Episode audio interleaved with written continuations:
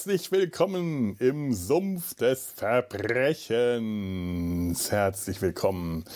Äh, herzlich willkommen, Jan und Tanja. Hallo. Hallo, Tanja. Hallo. Und hallo, Jan.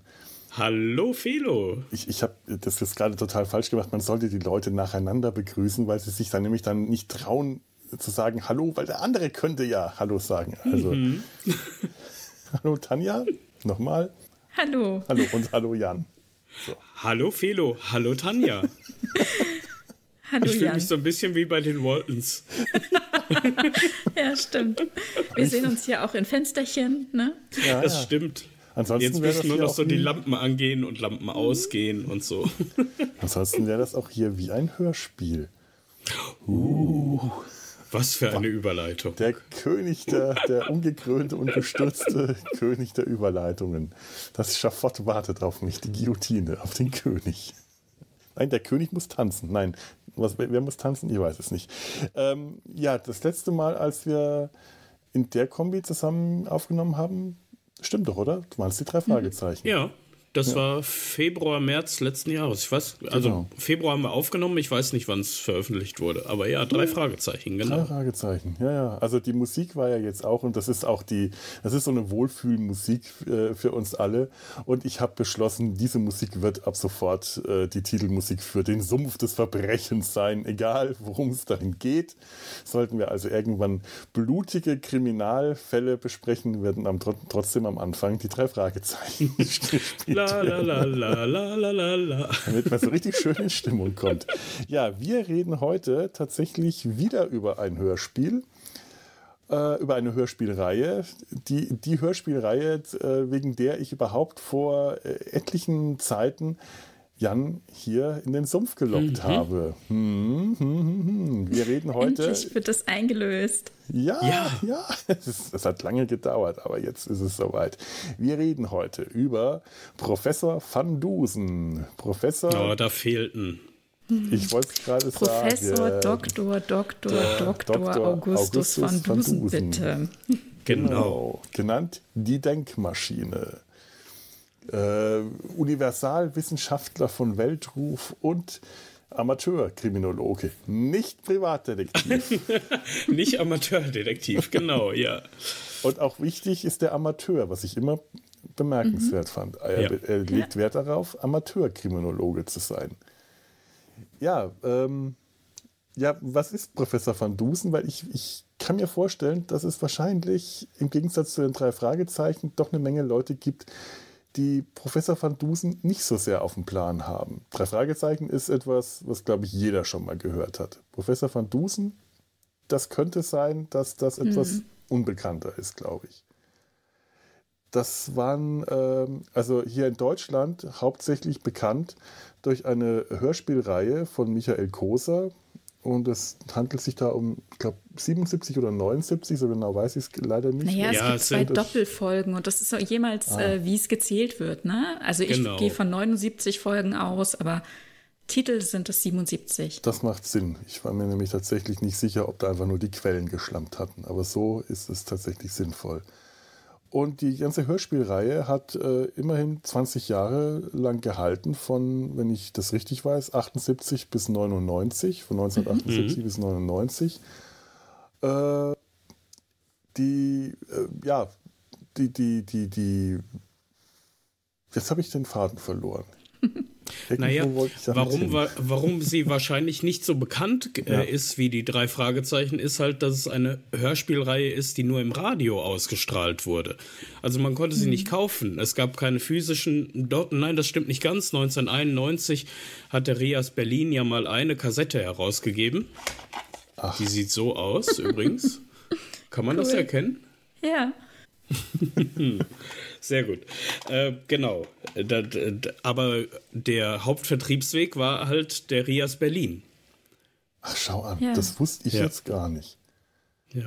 Weil, weil mein, meine Berührung mit Professor van Dusen äh, ist sehr, sehr spät erst, also sehr viel später. Ich habe das im Radio zum Beispiel nie gehört. Aber gut, Rias Berlin äh, mhm. hat man bei uns in, in, in, Süddeutschland eh nicht gehört und ich weiß nicht, ob das andere Sender dann auch gebracht haben. Ich habe das Anfang der 2000er äh, gehört, als die, die, die MP3s bei hm. uns in der Firma rumgereicht wurden. Die habe ich auch immer noch äh, und zum Teil sind das ganz schlimme Aufnahmen mit ganz schlimmer Tonqualität. Das erklärt es auch. Die sind aus dem Radio mhm. aufgenommen und deswegen genau. klingen die so. Ich, ich bin auch erst sehr spät damit in Berührung gekommen, äh, nämlich Anfang der 2000er, als plötzlich, ich sag mal so, die die silberne Welle der Hörspiele plötzlich über uns mhm. äh, goss. Also es gab ja mhm. ganz groß die goldene Welle in den 70er und 80ern und dann hatte sich das ja mal so abge, ja, abgeschwächt und Anfang der 2000er kamen ja plötzlich ganz viele Hörspielproduktionen und in den einschlägigen Hörspielforen wurde mir dann mal von Van Dusen berichtet. Halt eine Krimireihe und die sollte ich mir unbedingt mal anhören und ich habe genau auch diese äh, legendäre MP3 CD oder DVD oder sowas, auf der die dann alle mit drauf waren, plötzlich auch gehabt. Und das war von Anfang an faszinierend. Das war wie Hercule Poirot als Hörspielserie. Ja, ja. Das ist lustig, mir ging es ganz genauso. Also auch der gleiche Zeitraum und ähm, ich bekam allerdings nur 22 Folgen.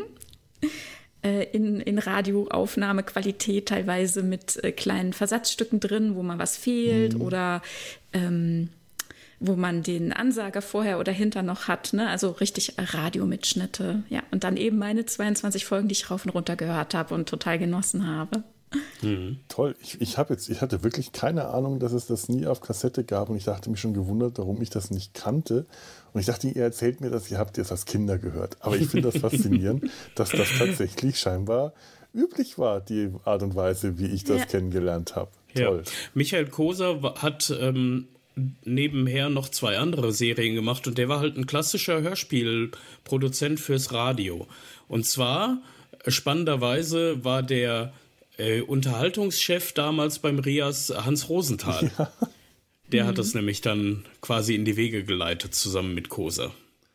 Ja, das genau, weil es vorher Toll. gar nicht aufgenommen wurde, ne, als der Vorschlag kam, gerade mit dieser, mit diesem Zeitrahmen auch, ne, da die Jahrhundertwende und ähm, genau. diese Geschichten, die ja äh, er sich auch nicht äh, per se ausgedacht hat. Also die Figur des Van Dusen, die gab es mhm. ja schon. Das geht ja zurück auf den äh, Roman beziehungsweise auch Kurzgeschichten von Jacques Furel. Futrell. Futrell, Entschuldigung. Mhm. Ja, das ist so viel zum Thema, was vorlesen. ähm, vom Übel. Ich habe jetzt jüngst sogar mitgekriegt, dass ich noch nicht mal Jahreszahlen richtig vorlesen kann, wenn ich vom Blatt ablese. Das ist interessant. Oh, das ist ähm, faszinierend. Ja, das ist nicht hilfreich. Nee, wirklich nicht. Nein, und ähm, äh, wo waren wir gerade? Genau, und äh, die ersten fünf Fälle ähm, hat ähm, Michael Koser eben entsprechend diesen Originalfällen äh, dann fürs Hörspiel äh, geschrieben, beziehungsweise als, als Hörspielbuch ähm, umgearbeitet und aufgenommen. Und danach hat er dann erstmal eigene Fälle geschrieben. Dann kam noch eine Folge, die wiederum auf dem Original basierte, also insgesamt eben nur sechs Folgen. Und den Rest hat er selbst geschrieben. Wir haben ja gerade gesagt, wir haben diese Original 79 Folgen. Mhm. Danach ist ja noch was passiert, aber da vielleicht sprechen wir da erst auch später drüber. Ja, mhm. ja. ja die, die Reihenfolge der, ähm, es gab ja zuerst mal nur 24 Folgen. Hm, genau. Mhm. Ähm, ich weiß nicht, ob wir uns da erstmal später mit der äh, Produktion und sowas beschäftigen wollen oder ob wir da jetzt schon so ein bisschen reingehen. Finde ich jetzt eigentlich ganz ruhig, spannend. Ja, ja. Mhm. Also es gibt die Original 24 Folgen, die auch damals schon, da kommen wir auch noch zu, äh, de, den Teil in New York und äh, den Teil der Weltreise beschreiben. Und mit der 24. Folge wollte Michael Koser halt einen Abschluss machen. Hm. Tatsächlich ähnlich wie Sherlock Holmes hat er ihn sterben lassen.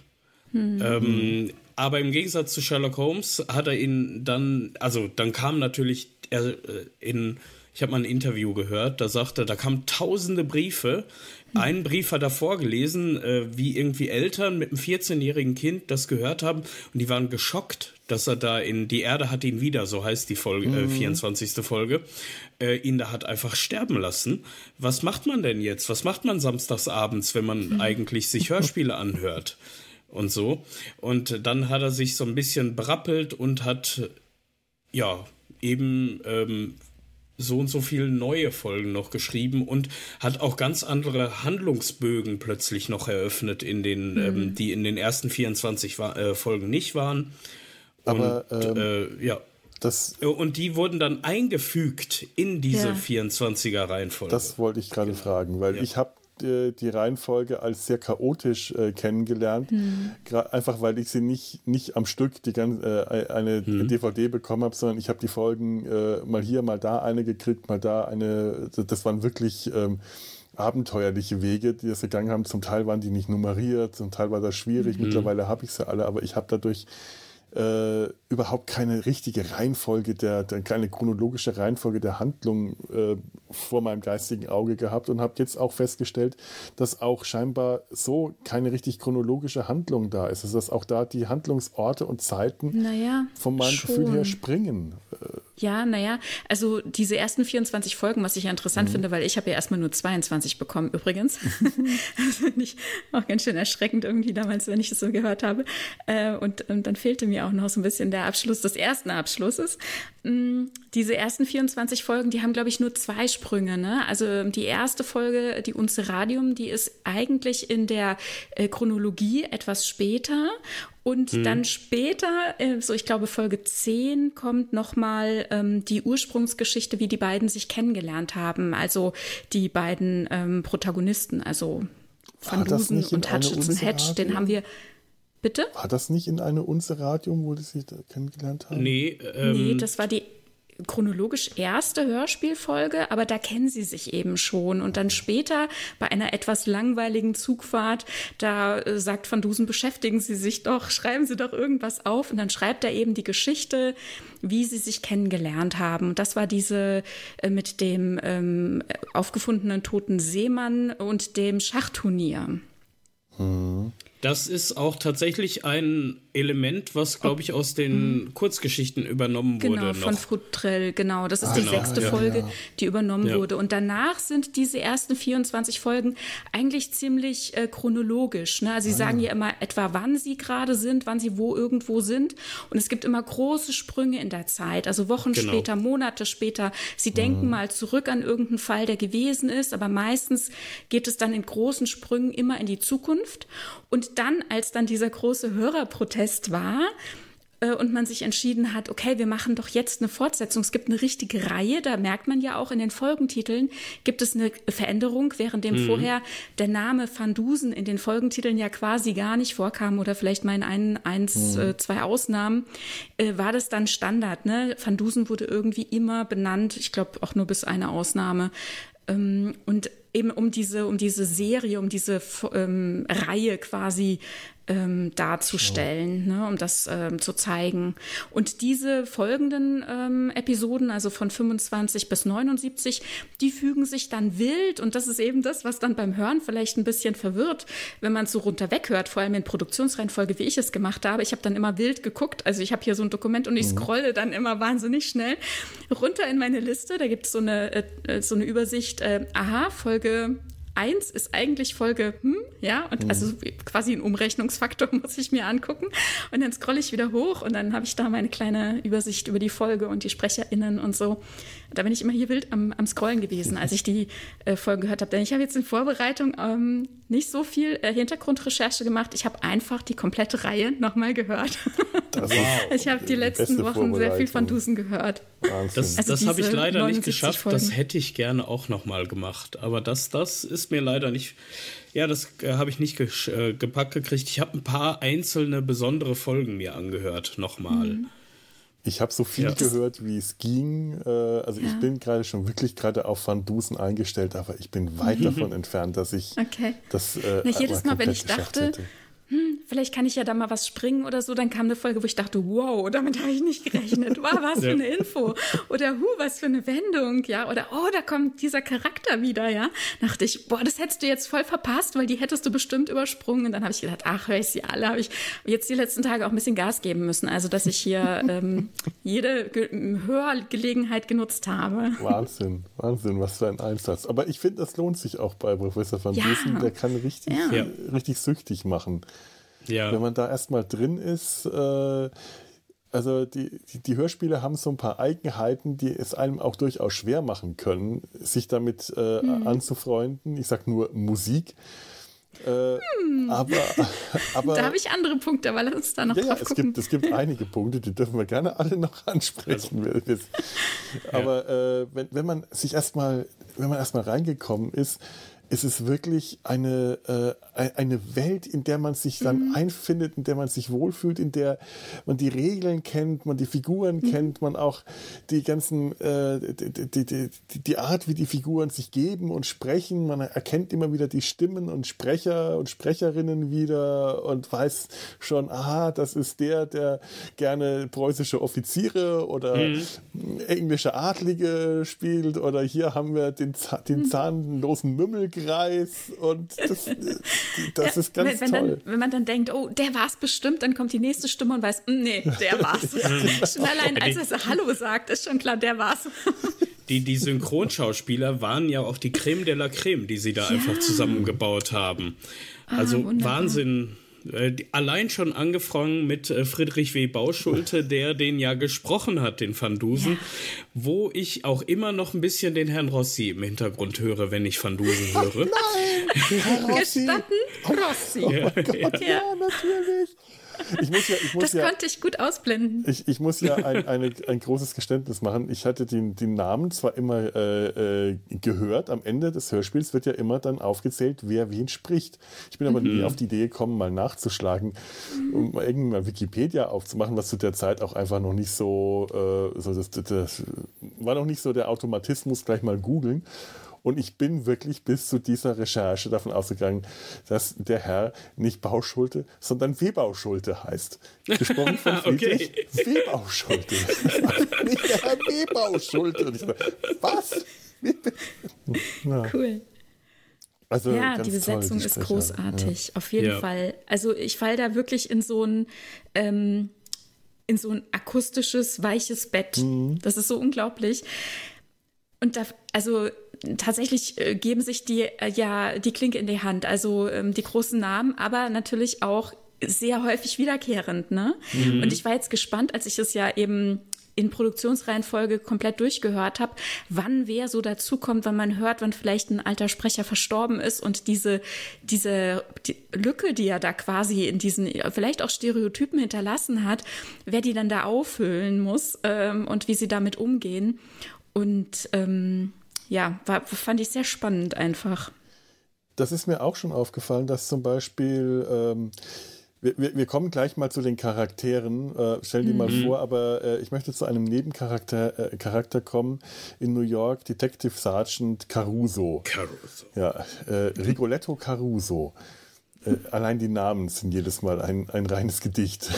aber der Und ist ja auch von verschiedenen Sprechern gesprochen worden. Hast du das irgendwie verfolgen können? Es gab einen Hauptsprecher. Also Heinz Giese mhm. hat, glaube ich, die Hauptübernahme. Äh, und äh, genau, aber beim ersten Mal hatte er ja, einen anderen Sprecher. Mhm. mhm. Genau. Als, als großer Jan Tenner-Fan habe ich da halt auch General Forbett immer im Hintergrund, äh, wenn er einfach spricht. Ich war mir jetzt nämlich tatsächlich nicht sicher, ob es zwei waren, weil seine Stimme hatte sich in den späteren Hörspielen äh, was verändert. Man hat ihm äh, angehört, glaube ich, dass er älter geworden ja, ist. Genau, ja. gegen Ende hört man es sehr älter geworden und mhm. vielleicht auch so ein bisschen Gebiss, ne, irgendwie. also ich, ich mhm. man hört da so ein bisschen was, ne? Und auf jeden Fall eine ältere Stimme. Ich höre dann natürlich immer den Bürgermeister von Neustadt, also wie Glücksberg und Benjamin Blümchen. Die sind hier ganz groß auch vertreten, die SprecherInnen aus ja, diesen beiden Reihen. Großartig. Ah. Und abgesehen davon auch der komplette Synchroncast gefühlt von dem kleinen Lord aus den 80ern, hm. die Verfilmung. ja, ähm, und das ist unglaublich, ja. Jedes Mal, also es gibt, es gibt einfach Leute, wenn die da den Mund aufmachen, dann habe ich nur noch ein ganz großes Lachen auf dem Gesicht und ich, manchmal muss ich, komme ich aus dem Kichern einfach nicht mehr raus, oh, ich, weil ich Bilder vom, vor Augen habe. Es ist unglaublich. Wahnsinn, der kleine ich, Lord, den habe ich an Weihnachten ja. noch gesehen und ich habe ihn dann auch auf der deutschen Synchro gesehen, wo ich später festgestellt habe, ich hätte umschalten können. Aber ich tatsächlich, ich habe gerade die Stimmen Total. und die Gesichter vor Augen. Total, ja. ja. Ich, ich musste bei Mr. Ja. Ne? Ähm, ja. Der Gemischtwarenhändler ähm, Hobbs, ja, ja, alle dabei. Es ist Wahnsinn. Ich musste an Jan. einer Stelle, die ich kürzlich hörte, auch sehr lachen. Und äh, zwar war es bei dem Zirkusmörderfall mhm. 25, mhm. also dem ersten nach der Erde hatte ihn wieder, ist der Zirkusdirektor wird von Edgar Ott gesprochen. Mhm. Und an einer Stelle sagt äh, der Professor halt, ja, das ist über Hypnose gegangen. Und er sagt dann, Hypnose? Das klingt halt wie, als hätte Benjamin Blümchen gesagt, Hypnose. Im Zirkus, ja. Also ja. gerade bei der Folge hatte ich auch sehr viel Benjamin Blümchen-Vibes muss ja. ich sagen. Manchmal, manchmal spricht er so, dass man es gar nicht mitbekommt. Ne? Da, da habe ich immer gelauert und wirklich dann mal nichts gemacht. Ich kann mich noch erinnern. Also, man, kennt ihr das auch, dass ihr dann wieder vor Augen habt, ähm, wo ihr gerade wart oder was ihr gemacht habt, wo ihr gefahren seid? Oder oh, ich war beim Augenarzt ja. und habe da auf dem Weg äh, ja. und so weiter. Oder dann, also bei, bei dieser Einfolge, da war ich gerade in der Küche und ich habe dann wirklich aufgehört, irgendwas zu klappern oder zu klappern, weil ich ähm, hören wollte, ob ich raushöre, dass es Edgar Ott ist, weil ich wusste es, er muss es sein, aber ich, das war diese eine ähm, im Orient Geschichte mit den Tat Tätowierungen im Ohr, da war er einer der Gäste und da habe ich es ah. ganz selten nur rausblitzen hören, aber ganz, ganz wenig nur. Und ich dachte, wie kann hm. denn das sein, dass ich es nicht höre? Es ist ja bei Edgar Ott wirklich so, der hat so viel gesprochen, dass ich ja. den tatsächlich nicht mit einer Figur verorte, ob, obwohl das bei Benjamin Blümchen ja wirklich äh, eigentlich prädestiniert sein mhm. müsste, aber ähm, der hat, das, das ist für mich entweder nach, nach, nach, nach dem, was er sagt, ist das Benjamin Blümchen oder es ist Obelix oder es ist Little John oder es sind tausend Stimmen oder es ist äh, aus äh, Sidney James aus der Carry-On-Reihe aus Ist ja irre, mhm. der auch von Edgar Ott gesprochen wurde und das sind alles so, äh, also das ist jemand, ein, ein Wahnsinnssprecher, der, mhm. äh, obwohl der eine so prägnante, charakteristisch markante Stimme hat, so vielseitig ist, dass ich ihn jedes Mal, wenn ich ihn höre, äh, kaufe ich ihm genau die Rolle ab, die er spricht und habe wirklich nur ganz selten, wenn er gerade zufällig irgendwas so betont, wie es beispielsweise Benjamin Blümchen sagt, dass ich dann ein anderes Bild vor Augen habe. Das ist aber auch wirklich Edgar Ott, der äh, als, als der äh, als es dann Rollen gab, die er sonst immer synchronisiert hatte, die dann später von anderen synchronisiert wurden, da ist, da, da ist ein bisschen was in mir gestorben. Wenn ich dann Schauspieler mit der mm. falschen Stimme gehört habe, die eigentlich die Stimme von Edgar Ott hätte sein müssen. Hm. hm. Der hat meine Kindheit schon sehr stark geprägt weil ich den wirklich so oft gehört habe. Und das war wahrscheinlich einer der wenigen deutschen Synchronsprecher, den ich als Kind schon namentlich kannte. Mhm. Was, was oh ja. wenn, wenn nicht überhaupt der einzige, weil das sonst bei keinem irgendwie geblieben ist. Aber den Namen kannte ich, den wollte ich mhm. wissen. Ich wollte, ich kennen den, wollte ich wissen, wer das ist. Und den habe ich dann auch wiedererkannt. Ich, ich kannte damals ganz viele, ja, über Synchron nicht so sehr, aber Hörspielsprecher, weil ich ähm, mal angefangen hatte, als ich die Masters of the Universe Kassetten zu Hause hatte, einfach die mir selbst so eine Übersicht zu machen, wer spricht mhm. eigentlich welchen Charakter und sowas. Das habe ich auch gemacht, ähm, ja. Ah. Ja, und äh, da auch von denen kommen übrigens ganz viele vor. Ja, total. Ja. ja. ja. Da, da, gibt es ja mit, also diese Kiosksprecher einfach, ne? Da gibt es so viele Überschneidungen ja. dann immer. Ja. Ja. Und in der allerersten ähm, Folge, also ähm, äh, Produktionsnummer 1, aber äh, chronologisch äh, Folge 14, eine Unze Radium, da spricht eben ähm, Detective Caruso der Rolf Marnitz, der dann sp später den ähm, äh, Smiley spricht. Ah, ja, richtig. Inspektor, was Inspektor Smiley, Smiley von mhm. Scotland Yard. Komm, kommen wir da mal, äh, weil jetzt wahrscheinlich die Leute, die äh, die, die Hörspiele ja. nicht kennen, sich sowieso schon die ganze Zeit rumrätseln. Wenn das ist, kommen wir mal zu den Charakteren und stellen mal, stellen einfach mal diese Welt vor, wer da was ist und wer was macht. Fangen wir tatsächlich einfach bei der Hauptfigur an, das ist der wichtigste. Mhm. Da wäre er selber auch ganz stark unserer Meinung. Professor Dr. Dr. Dr. Augustus van Dusen äh, genannt die Denkmaschine. Im Original heißt er, äh, Moment, ich habe es mir irgendwo notiert, ähm, Professor Dr. Dr. Na, Mist.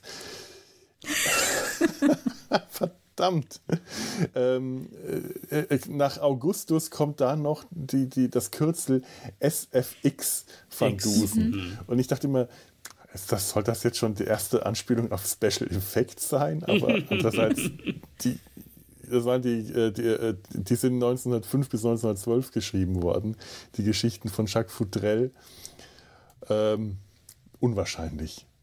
Ich glaube, es war eher so, was ich mal gelesen hatte, SFX sind die einzigen Buchstaben des Alphabets, die sonst im Namen noch gefehlt hätten.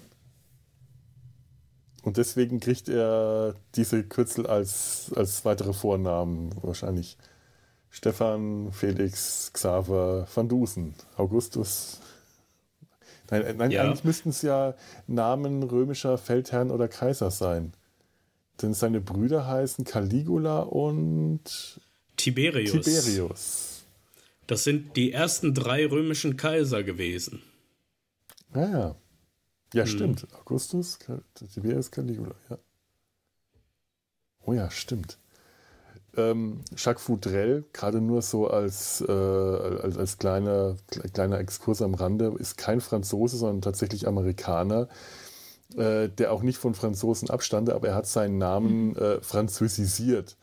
Mhm. Scheinbar aus, äh, aus, aus Marketinggründen. Und äh, ja, über den gibt es gar nicht so viel zu sagen. Das war ursprünglich Journalist, der war dann Kriegsberichterstatter im äh, amerikanisch-mexikanischen Krieg, glaube ich, wenn ich das richtig weiß.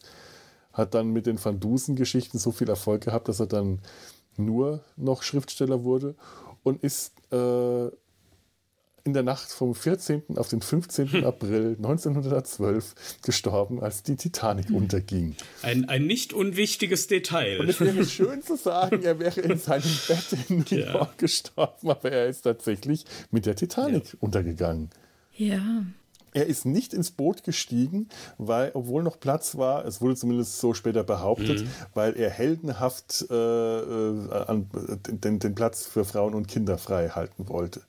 Ja, für seine eigene Frau vor allen Dingen wird hier kolportiert ja, auch. Ja, ja, ja, Immerhin, also das ist schon, äh, das, ist, das ist ein das ist bemerkenswert. Äh, mhm. Vielleicht, wenn, wenn er nicht Van Dusen erschaffen hätte, wäre das wohl das Wichtigste an ihm. Aber immerhin, er hat Van Dusen erschaffen. Ja, wer ist Professor Van Dusen? Tja, Van Dusen hat einen Leitspruch, der auch ein Leitspruch in der in jeder Folge fast ist. Also es gibt ein, eine Methode, die er immer anwendet. Die Methode heißt 2 plus 2 ist 4. Immer und, und überall. überall. und ein Leitspruch, den er schon in der wahrscheinlich ersten großen wichtigen Episode äh, direkt zu Beginn sagt. Und das ist, einem wahrhaft intelligenten Menschen ist nichts Wohlgemerkt nichts unmöglich. Mhm. Ja, stimmt. Damit kann man ihn dann auch kriegen. Ne? Also mhm. eigentlich, er ist ja Wissenschaftler mhm. ganz vieler ähm, Fachbereiche. Also er ist Naturwissenschaftler, forscht äh, an dem, was, was gerade aktuell ist. Vor allem ist er sehr an radioaktiven Materialien, wie zum Beispiel dem Radium interessiert und forscht daran sehr und ähm, arbeitet an seiner Theorie. Die habe ich mir natürlich nicht aufgeschrieben. Wie ist es nochmal? Die, ähm, die atomare Strukturtheorie der Elemente. Genau, genau. Daran schreibt er, daran arbeitet er und ähm, zur kleinen Zerstreuung und auch, äh, ja, weil, weil man ihn nicht anders lässt, ähm, klärt er immer mal irgendwelche Mysterien auf. Mhm. Wohlgemerkt, äh, das Ganze spielt zwischen äh, zur Jahrhundertswende, das hatten wir vorhin schon mhm. gesagt, zwischen dem 19. und 20. Jahrhundert. Das ist wichtig, wenn man mhm. solche Sachen wie Radium hört und all das, äh, der, der zeitliche Hintergrund.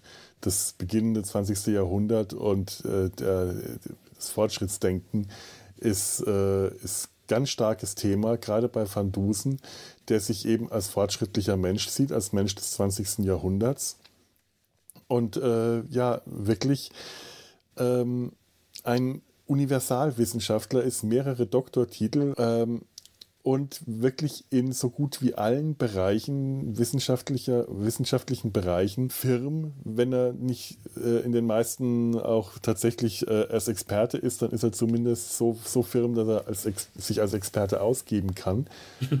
und am Anfang, irgendwann wurde gesagt, er hat unglaublich viele Patente. Und das finde ich jetzt interessant. Patente zu haben ist ja nicht wirklich schwer. Also zumindest zu der Zeit man erfindet was, geht aufs Patentamt, lässt sich patentieren. Das kann der größte Quatsch sein, aber man hat ein Patent. Van Dusen, äh, es ist mir aufgefallen, dass er immer wieder irgendwelche wissenschaftlichen Vorgänge, meistens äh, zur, zur, Spurensicherung oder ähm, um, um, um, um, wissenschaftlich etwas nachzuweisen, äh, Gifte oder äh, Gifte nachzuweisen oder irgendwas ähnliches. Also das, was man heute mit unter CSI fallen würde. Äh, wendet er an und sagt immer wieder, ich möchte äh, hier die, die Methode, die von so und so entwickelte und von mir verbesserte Methode. Also wirklich so gut wie jede wissenschaftliche Methode, die er anwendet, jede Erfindung ist von ja. jemand anderem erfunden, aber von ihm verbessert worden. Ist ja. der Mann einfach nur ein Trittbrettfahrer? Naja, zum, zum Ende hin der Serie merkt man ja schon, dass er mit der atomaren Strukturtheorie der Elemente sein eigenes baut und bastelt mhm. und auch wissenschaftliche Dinge entdeckt und die, die vorher nicht so existierten natürlich, die in dem zeitlichen Kontext natürlich passen. Das, daran merkt man halt auch, dass Michael Koser Historiker eigentlich mhm. ist. Also der ist studierter Historiker und hat da unendlich viel einfach an Querverweisen reingebracht. Wenn, wenn er mit den ich sag mal, mit den historischen Persönlichkeiten nicht so äh, gut ins Gericht gegangen ist, die er auch manchmal ja. hat sterben lassen, wo sie nicht sterben eigentlich. ähm, aber mit den historischen Fakten geht er sehr, sehr gut um ja. an der Stelle. Und das ist deswegen auch diese Verweise, was du gerade sagtest, mit dem, diese Methode wurde von dem und dem entwickelt. Das stimmt dann auch immer. Ja. ja. ja. Ja, natürlich. Gut, und äh, gerade deswegen kann er es nicht Van Dusen zuschreiben, die Entwicklung, weil er bei sowas ja. tatsächlich korrekt ist. Aber um zu zeigen, wie gut Van Dusen, also was für ein fantastischer Wissenschaftler er ist, kommt halt immer wieder der Verweis, der von mir verbessert, dass Van Dusen hm, dieses hm. Verfahren sofort verstanden, aufgegriffen und perfektioniert hat und verbessert hat. Ja, natürlich. Und umbenannt. Und umbenannt, und dann, ja. Und dann erfindet er mal eben schnell die Stoppuhr und so Geschichten. Ne? Ja, ja. Und er ist ja auch ein großer Aeronaut. Ah, ich liebe dieses ja. Wort, das ist so wunderbar. er beschäftigt sich viel mit Luftschiffen jedweder Art und ähm, hat schon vorher gesagt, dass das Flugzeug, das natürlich in der Reihe so noch nicht genannt wird, aber äh, dass das äh, die Zukunft ist. Manchmal liegt er auch komplett daneben, was die Zukunft bringen mag. Ne? Wenn er dann sagt, in 100 Jahren wird es kein Leid mm. und mhm. keinen Krieg mehr geben und so, denke ich mir, hm, du warst sehr optimistisch. Ja. ja, er ist auch tatsächlich ein Idealist in vielen Dingen.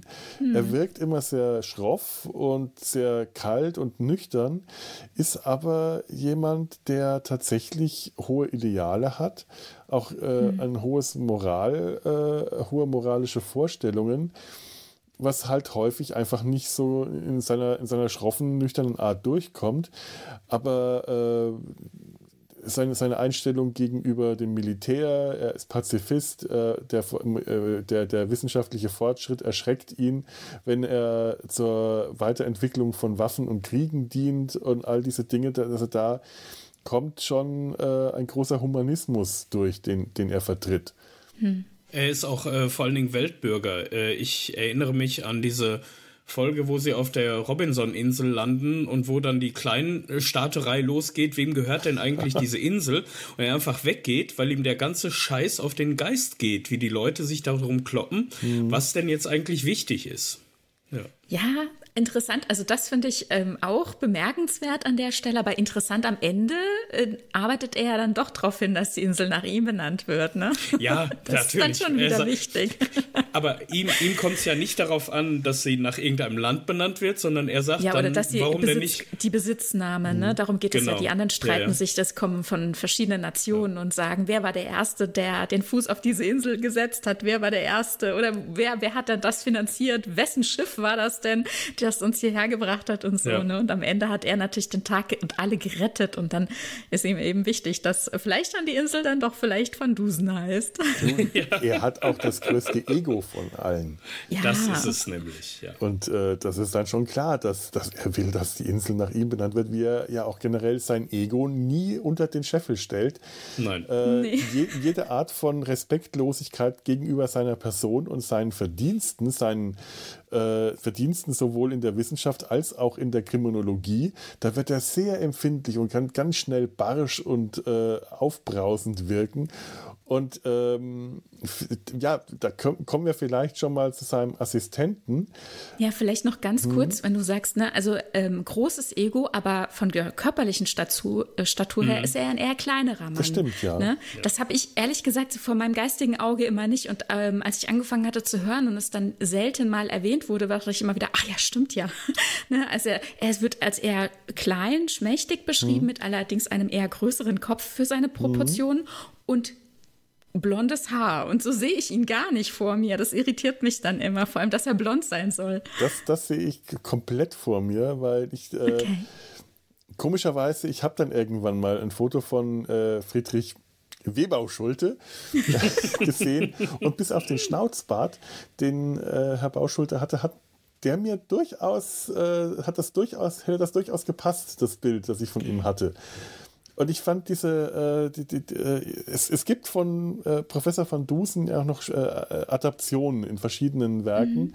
Nicht viele. Ähm, es gibt zum Beispiel ähm, eine TV-Verfilmung von zwei seiner Fälle. In den 70er Jahren gab es eine äh, Krimi-Reihe, ich glaube der BBC oder ich bin mir nicht ganz sicher, ob es BBC oder ein anderer britischer Sender war. Ich muss mal schauen, ob das hier steht. Ich habe hier die DVD-Box hier stehen. Hm. Ich, ich halte euch mal einen, einen Kopf hin. Oh ja. Und ihr würdet jetzt sagen, oh ja, das ist Professor van Dusen. Nein, das ist er nicht. Das okay. ist er nicht, Professor van Dusen in dieser Reihe, der ist auch gar nicht auf der DVD-Box abgebildet. Ach. Die haben den mit ähm, dem Schauspieler, ich habe das ja irgendwo. Das wusste ich gar nicht, ist ja spannend. Mit Douglas mhm. Wilmer ähm, besetzt und Douglas Wilmer sieht überhaupt nicht so aus. Der ist, der wirkt wie der äh, klassische verdrottelte Professor. Er ist viel größer, er hat keine blonden Haare, er wirkt tump und freundlich und zerstreut. Und das sind zwei Folgen, die da äh, verfilmt wurden: das Superfluous Finger und Cell 13, die, das sicherste Gefängnis mhm. der Welt, was auch beides nicht unbedingt zu meinen Lieblingsfolgen ge gehören. Das eine ist eine Geschichte, in der Van Dusen sich halt auf eine Wette hin in das sicherste Gefängnis der Welt einsperren lässt und daraus entkommt. Und ich denke mir, ja, aber ich möchte. Ja, oh, das finde ich, find ich sehr spannend, dass das nicht zu deinen Lieblingsfolgen gehört, weil das, das halte ich für eine der wichtigsten Folgen überhaupt, ja? auch so vom Inhaltlichen. Also es ist halt auch die allererste Geschichte. Und ähm, ich glaube, das war noch nicht so ich habe mal irgendwo gelesen, das wäre eine revolutionäre Geschichte gewesen, mit der Jacques Frutrell überhaupt mhm. auch erst bekannt geworden ist eben. Ja, also für ihn auf jeden Fall eine wichtigste ja. Geschichte. Jetzt im Hörspiel ist es nicht die erste, falls du das meinst, nee, aber nee, nee, es ist die zweite Frutrell. produzierte, mhm. genau. Ja, ja. Genau.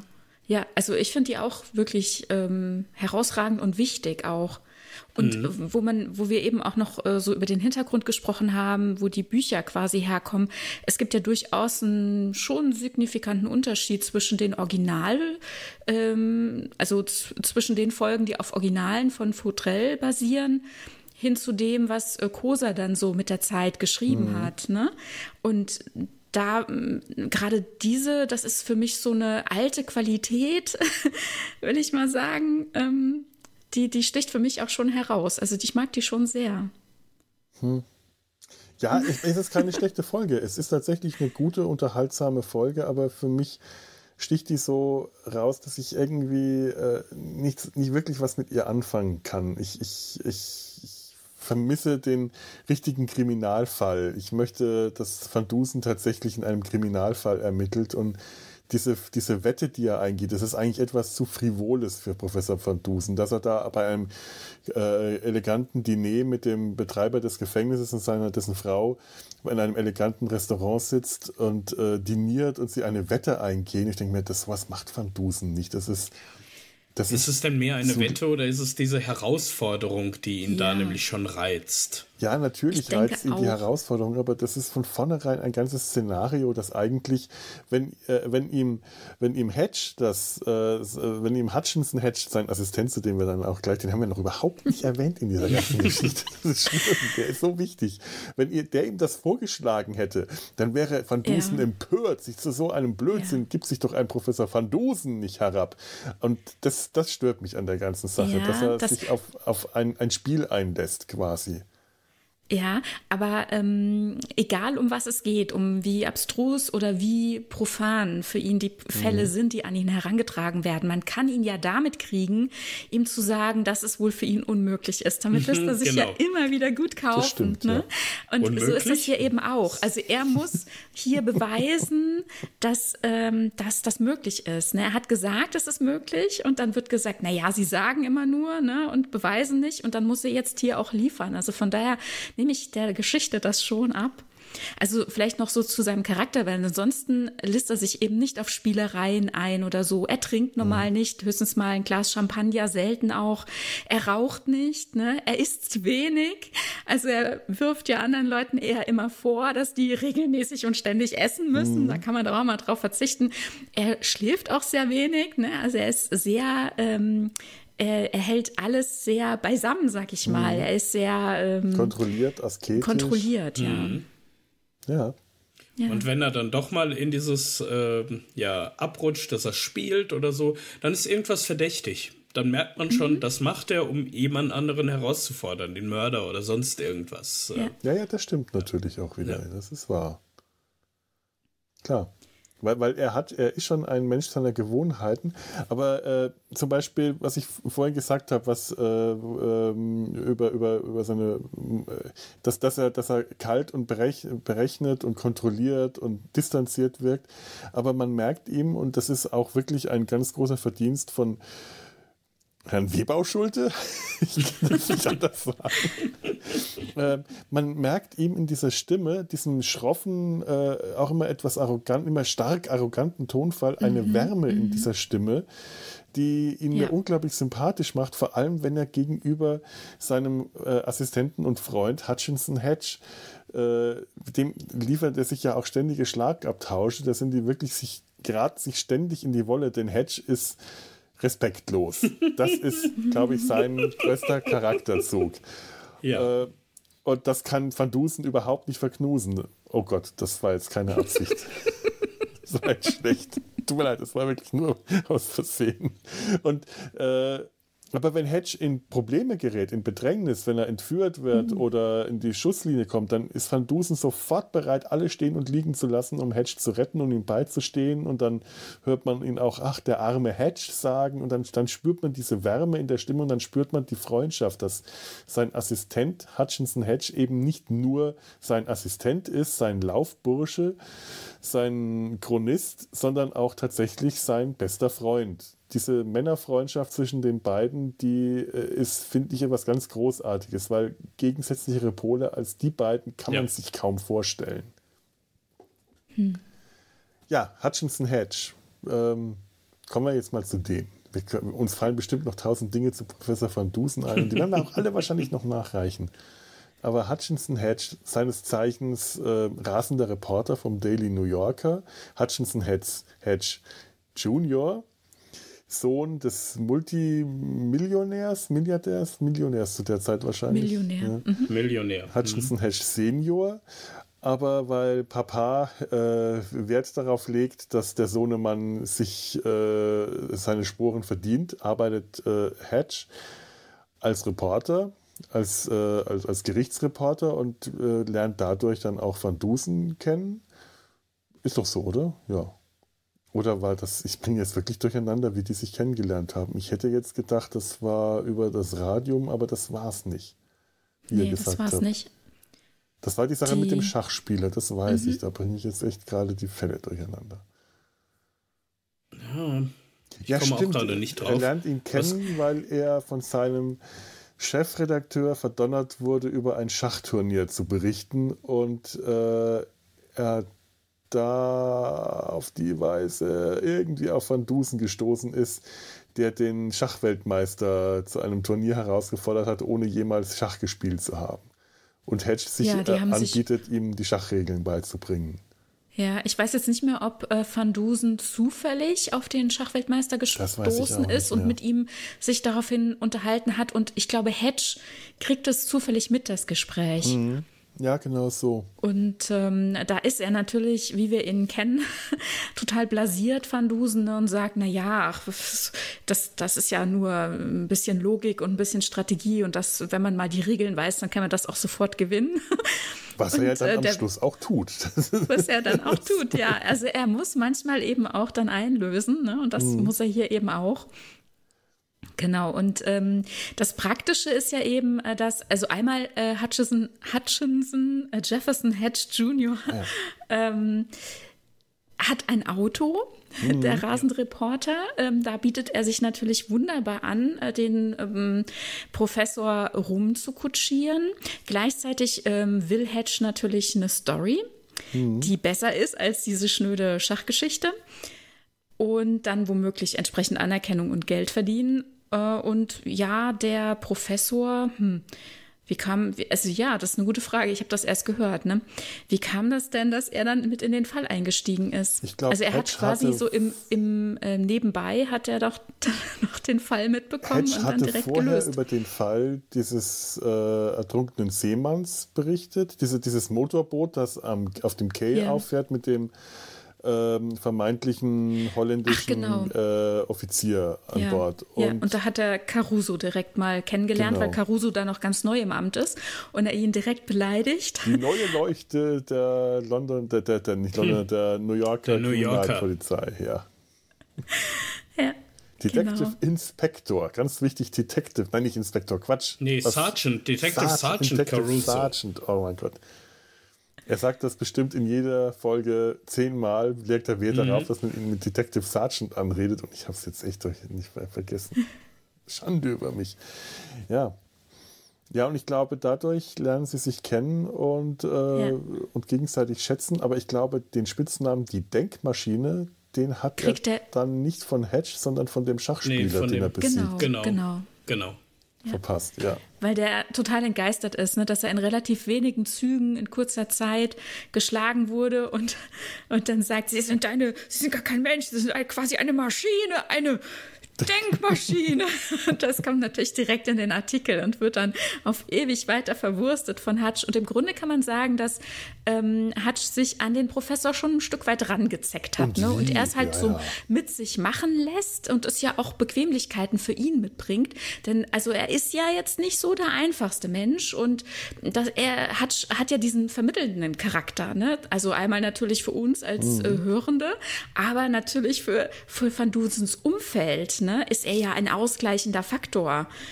Und er pampert den äh, Professor und umgekehrt Natürlich. kriegt er ja eben auch die Stories. Ja. Natürlich, das ist schon ein gegenseitiger Nutzen, den die da, äh, den, den, mhm. also, äh, also, Hedge hat da schon durchaus egoistische, nicht nur altruistische mhm. Motive im Sinn, wenn er sich an den Professor ranhängt als, als also, Reporter. Also, so wenig man immer sagt, dass äh, der Professor selbst altruistische Motive hätte, so darf man halt sein Ego nicht unterschätzen. Mhm.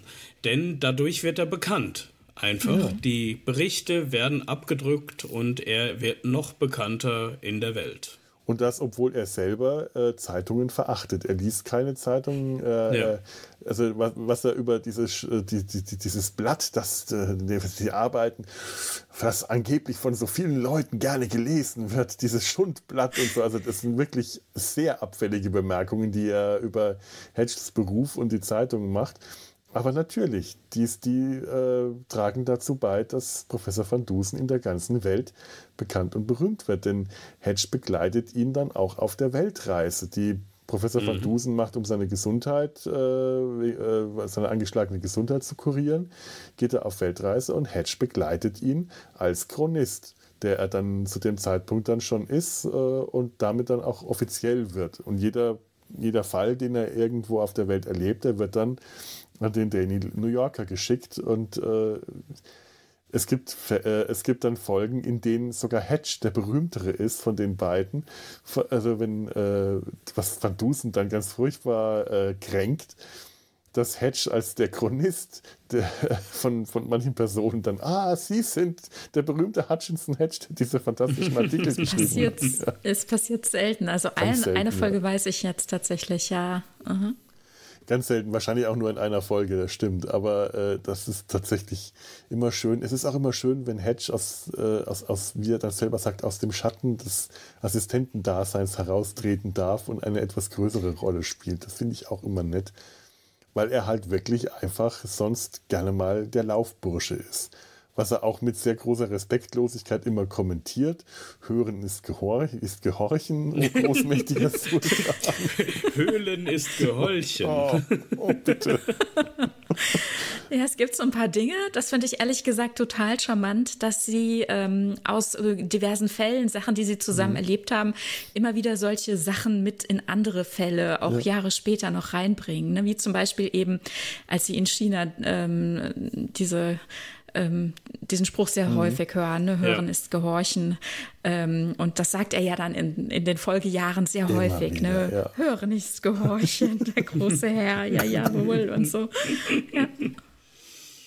Ich finde ja auch ganz großartig den, den Erzählerkniff. Hedge ist gleichzeitig ja. Erzähler und äh, Protagonist der Geschichten. Mhm. Und das, das greift manchmal so nahtlos ineinander über, aber auch so geschickt gemacht, denn das Sounddesign ist wirklich geschickt. Das Sounddesign ist, ja. ist manchmal so großartig, dass man wirklich ein Bild auf Tonebene gemalt bekommt. Man fühlt sich irgendwo in Istanbul oder in ja. Paris, man, man, man hört das richtig, man fühlt das. Manchmal sind es halt auch Klischees, die dann dargestellt werden, aber es ist trotzdem sofort ein Bild da und Hedge springt vom Erzähler der Geschichte in Figur der Handlung und hin und zurück und äh, das ist manchmal auch so nahtlos, aber man hört trotzdem immer den Übergang. Man merkt, wann er die Geschichte erzählt und wann er Teil der Geschichte ist. Mhm. Oder wenn irgendjemand, ein Schauspiel, irgendeine Figur der Handlung irgendetwas sagt, irgendetwas erzählt und Hedge dann eingreift.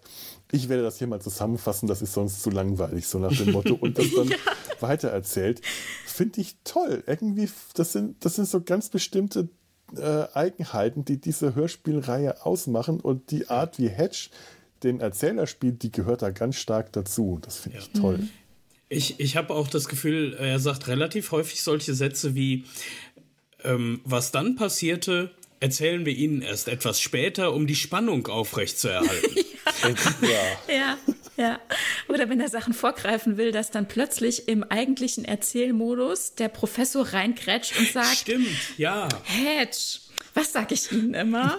Ah, ja, ja, ja, man muss eine Geschichte von Anfang bis zum Ende erzählen, Schritt für Schritt. Ja, springen Sie nicht vor. Das, Greifen Sie nicht vor. Das, Weil ja. der Professor ja auch großen Wert darauf legt, ähm, wie das üblich ist in solchen Kriminalgeschichten. Ich sage nur Miss Marple oder mhm. Equipe Poirot oder oder ähm, die Auflösung am Ende vor dem kompletten mhm. Auditorium zu geben. Also alle beteiligten Personen nochmal zusammenzurufen und ihnen dann ja. vor Augen zu führen, wie alles geschah. Und ja. dass eine Geschichte von Anfang an in der Reihenfolge nach erzählt wird, äh, wiedergegeben wird, mhm. denn das ist die wissenschaftliche Methode, während Hedge als Schriftsteller gerne schriftstellerische Erzählkniffe macht, dass er gerne mhm. irgendwo in der Mitte anfangen würde und dann Rückblenden macht, weil das mhm. erzählerisch interessanter ist. Und diese beiden Dinge, äh, diese beiden Vorgehensweisen, die äh, kommen auch, die, das sind zwei, zwei äh, Kräfte, die in den Hörspielen wirklich immer wieder gegeneinander arbeiten ja. und immer mhm. wieder ja. auftauchen. Du hast immer wieder Rückblenden, Hedge fängt irgendwo in der Mitte an, der Professor weist ihn zurück, man fängt wieder, fängt wieder am Anfang an. Das heißt, der, der äh, Professor ist auch tatsächlich äh, auf der Erzählerebene auch beteiligt. Das, äh, das liegt halt auch daran, dass sich diese Serie einfach nicht so richtig ernst nimmt. Das ist eine sehr humorvolle Serie, die auf der Metaebene mhm. sich selbst gerne auf die Schipper nimmt und sich selbst kommentiert mhm. und zitiert ja. und ähm, ja, sich selbst über sich selbst lustig macht. Mhm.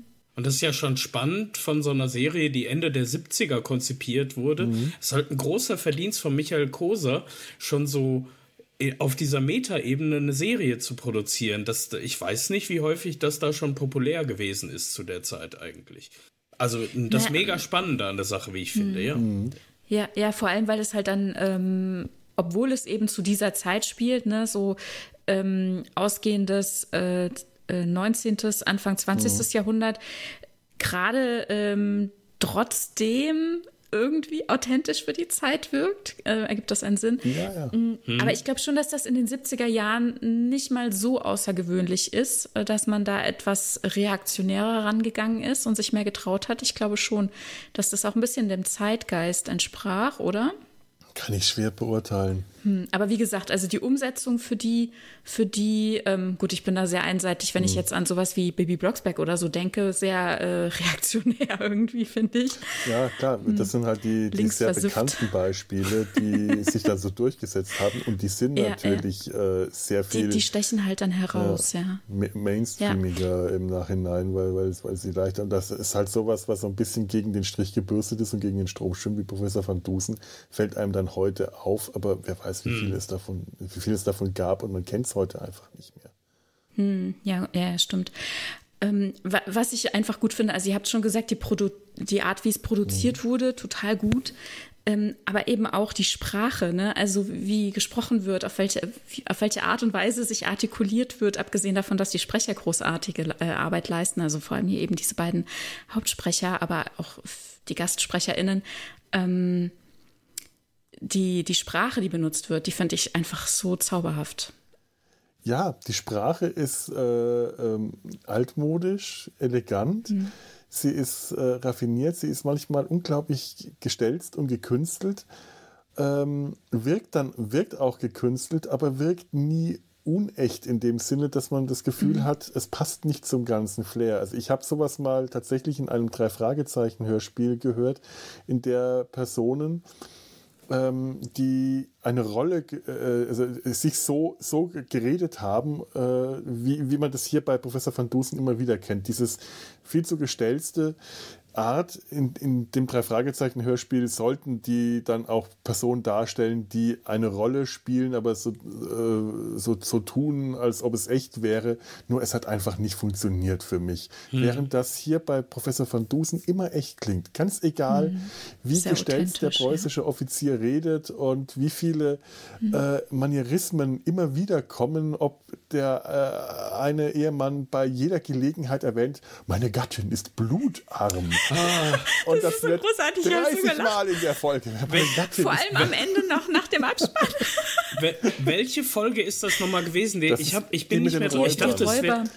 Ich dachte nämlich, es wäre ähm, das Gefängnis des Grafen Dracula gewesen. Habe mir die nochmal angehört, da kam das nicht. Van Dusen fällt unter die Räuber, heißt das, glaube ich. Und, so und das ist nämlich Jürgen Thormann. Ja. ja. Das sagt immer, das ist Jürgen Thormann nämlich. Und der spricht so elegant und so ja. wunderbar. Ja. Der, der hat ich meine, es ist Tormann ich glaub, Sagt er nicht, seine Frau ist anämisch oder so? Nein, blutarm. Ja. Meine, meine, Gattin meine Frau ist blutarm. Meine, meine Gattin, Gattin ist, ja so blutarm. blutarm. Genau. Das ist die ah. Entschuldigung, die Erklärung für alles. Für und es alles. passiert sogar, er sagt es sogar am Ende nach dem Abspann, nachdem die SprecherInnen genannt wurden und alles schon passiert ist, sagt er es nochmal. Meine Gattin ah, ist so lachen. Und das ist halt auch etwas, was so ganz typisch für diese Hörspiele ist und auch etwas, was einen äh, auch ganz unglaublich nerven kann, dass solche Manierismen immer wieder wiederholt werden und immer wieder. Das ist wie, wie äh, Detective Sergeant Caruso darauf besteht bei jeder Gelegenheit, dass man ihn Detective Sergeant Caruso nennt. Oder wenn irgendjemand angesprochen wird mit Monsieur und der kriegt bei jedem Satz Monsieur, äh, haben Monsieur, Monsieur hier, Monsieur da und du denkst ja, oh, komm doch mal zu, hör doch mal bitte damit auf, es reicht die Hälfte davon, hätte dieser Wiederholungen, hätte er auch schon getan, aber es gehört dazu. Es ist wie ein Schauspiel, das äh, den, den Schauspielern bestimmte Rollen abverlangt. Es ist, also der, dessen Gatte Blutarm, dessen Gattin Blutarm ist, das ist ähm, tatsächlich der Oberstudienrat gesprochen von Lothar Blumhagen. Blumhagen, ja, genau, ich sehe es genau, auch gerade, ja, ja. Ja. Ja. Ich liebe ihn. Also ist wirklich, also, es gibt keine Rolle, die er spricht, die ich nicht leiden mag oder die ich irgendwie deplatziert oder komisch finde. Ich liebe Lothar Blumhagen hier in dieser, ja. in dieser Hörspielreihe. Ja. Auch Genauso als Sherlock wie, Holmes. Bauschulte. Oh.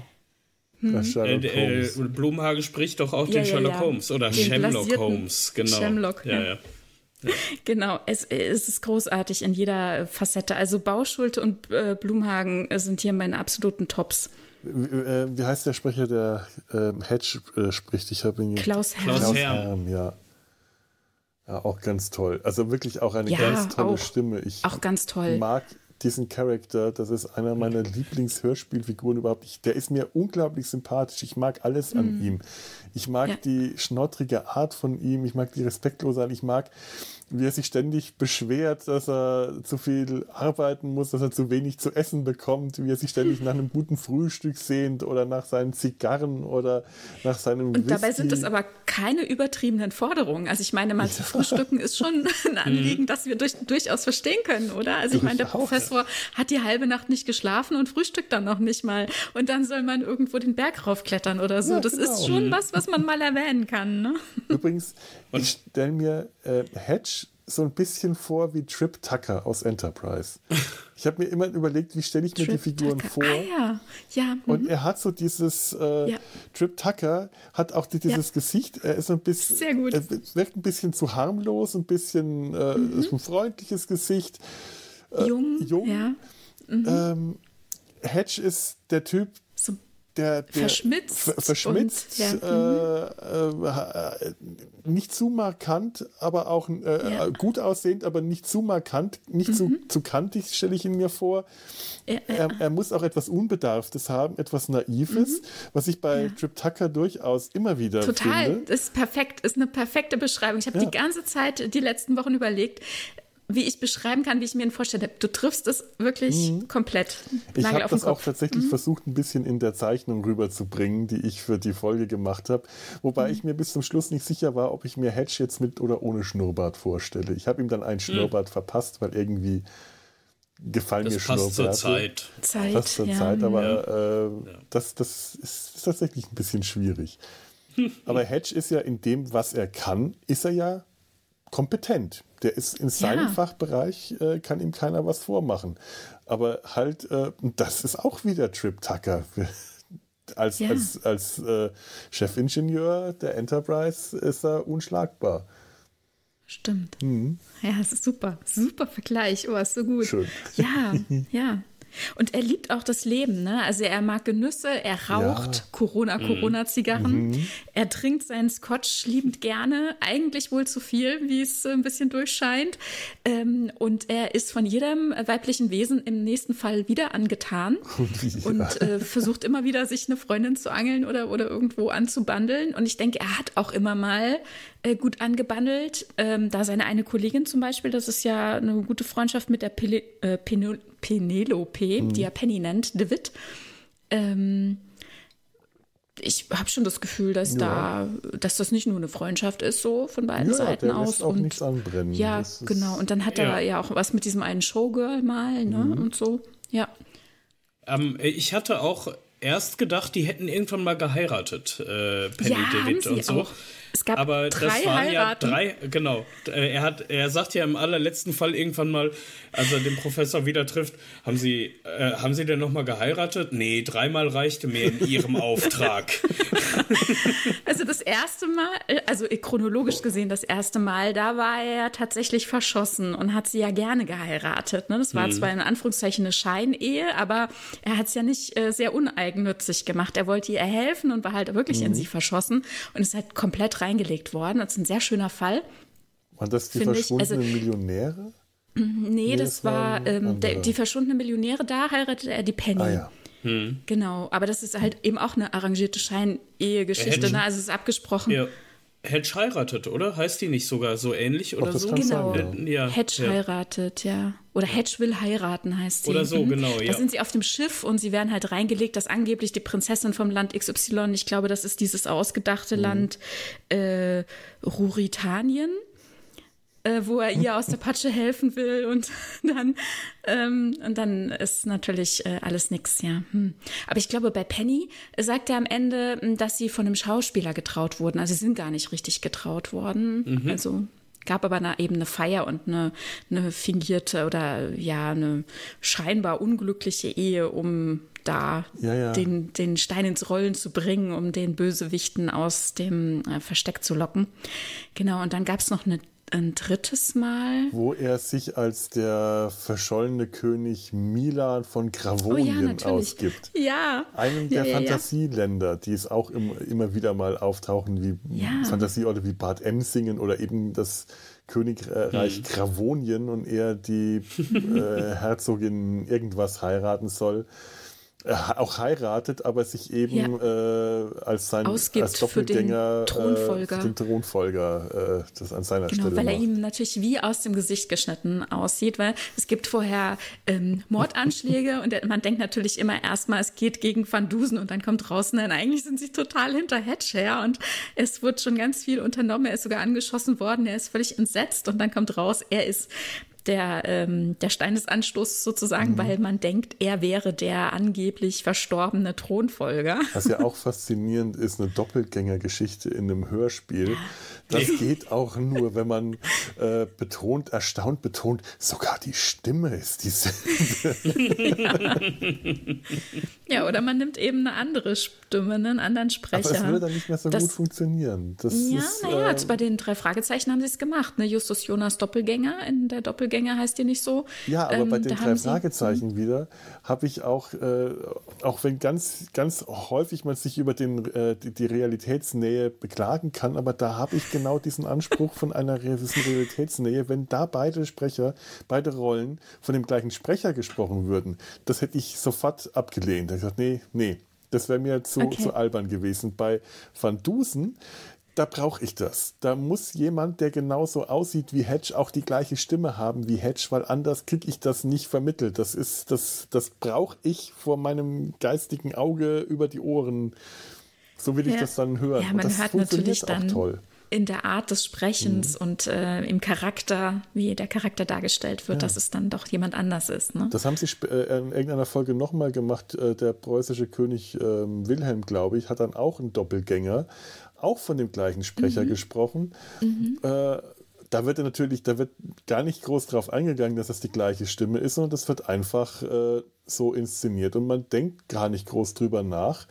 Man hört den gleichen Sprecher, nur eben der eine spricht den preußischen König und der andere spricht den Schauspieler, der den preußischen König dubeln muss, aber in dem Moment dann eben nicht wie äh, Kaiser, äh, nicht König, sondern wie Kaiser Wilhelm spricht, sondern äh, wie pff, Hans, Hans Schulz oder wie immer, hat er, er hat irgendeinen anderen ja, Namen, ja, ja. Schuh oder Schlappen oder Schmidt oder ich weiß nicht mehr, oder ja, Schuh wahrscheinlich, irgend sowas. Aber also jetzt zum Beispiel als äh, Bauschulte auch seinen Bruder Caligula gesprochen mhm. hat, mhm. Hm, das hätte es für mich nicht haben müssen.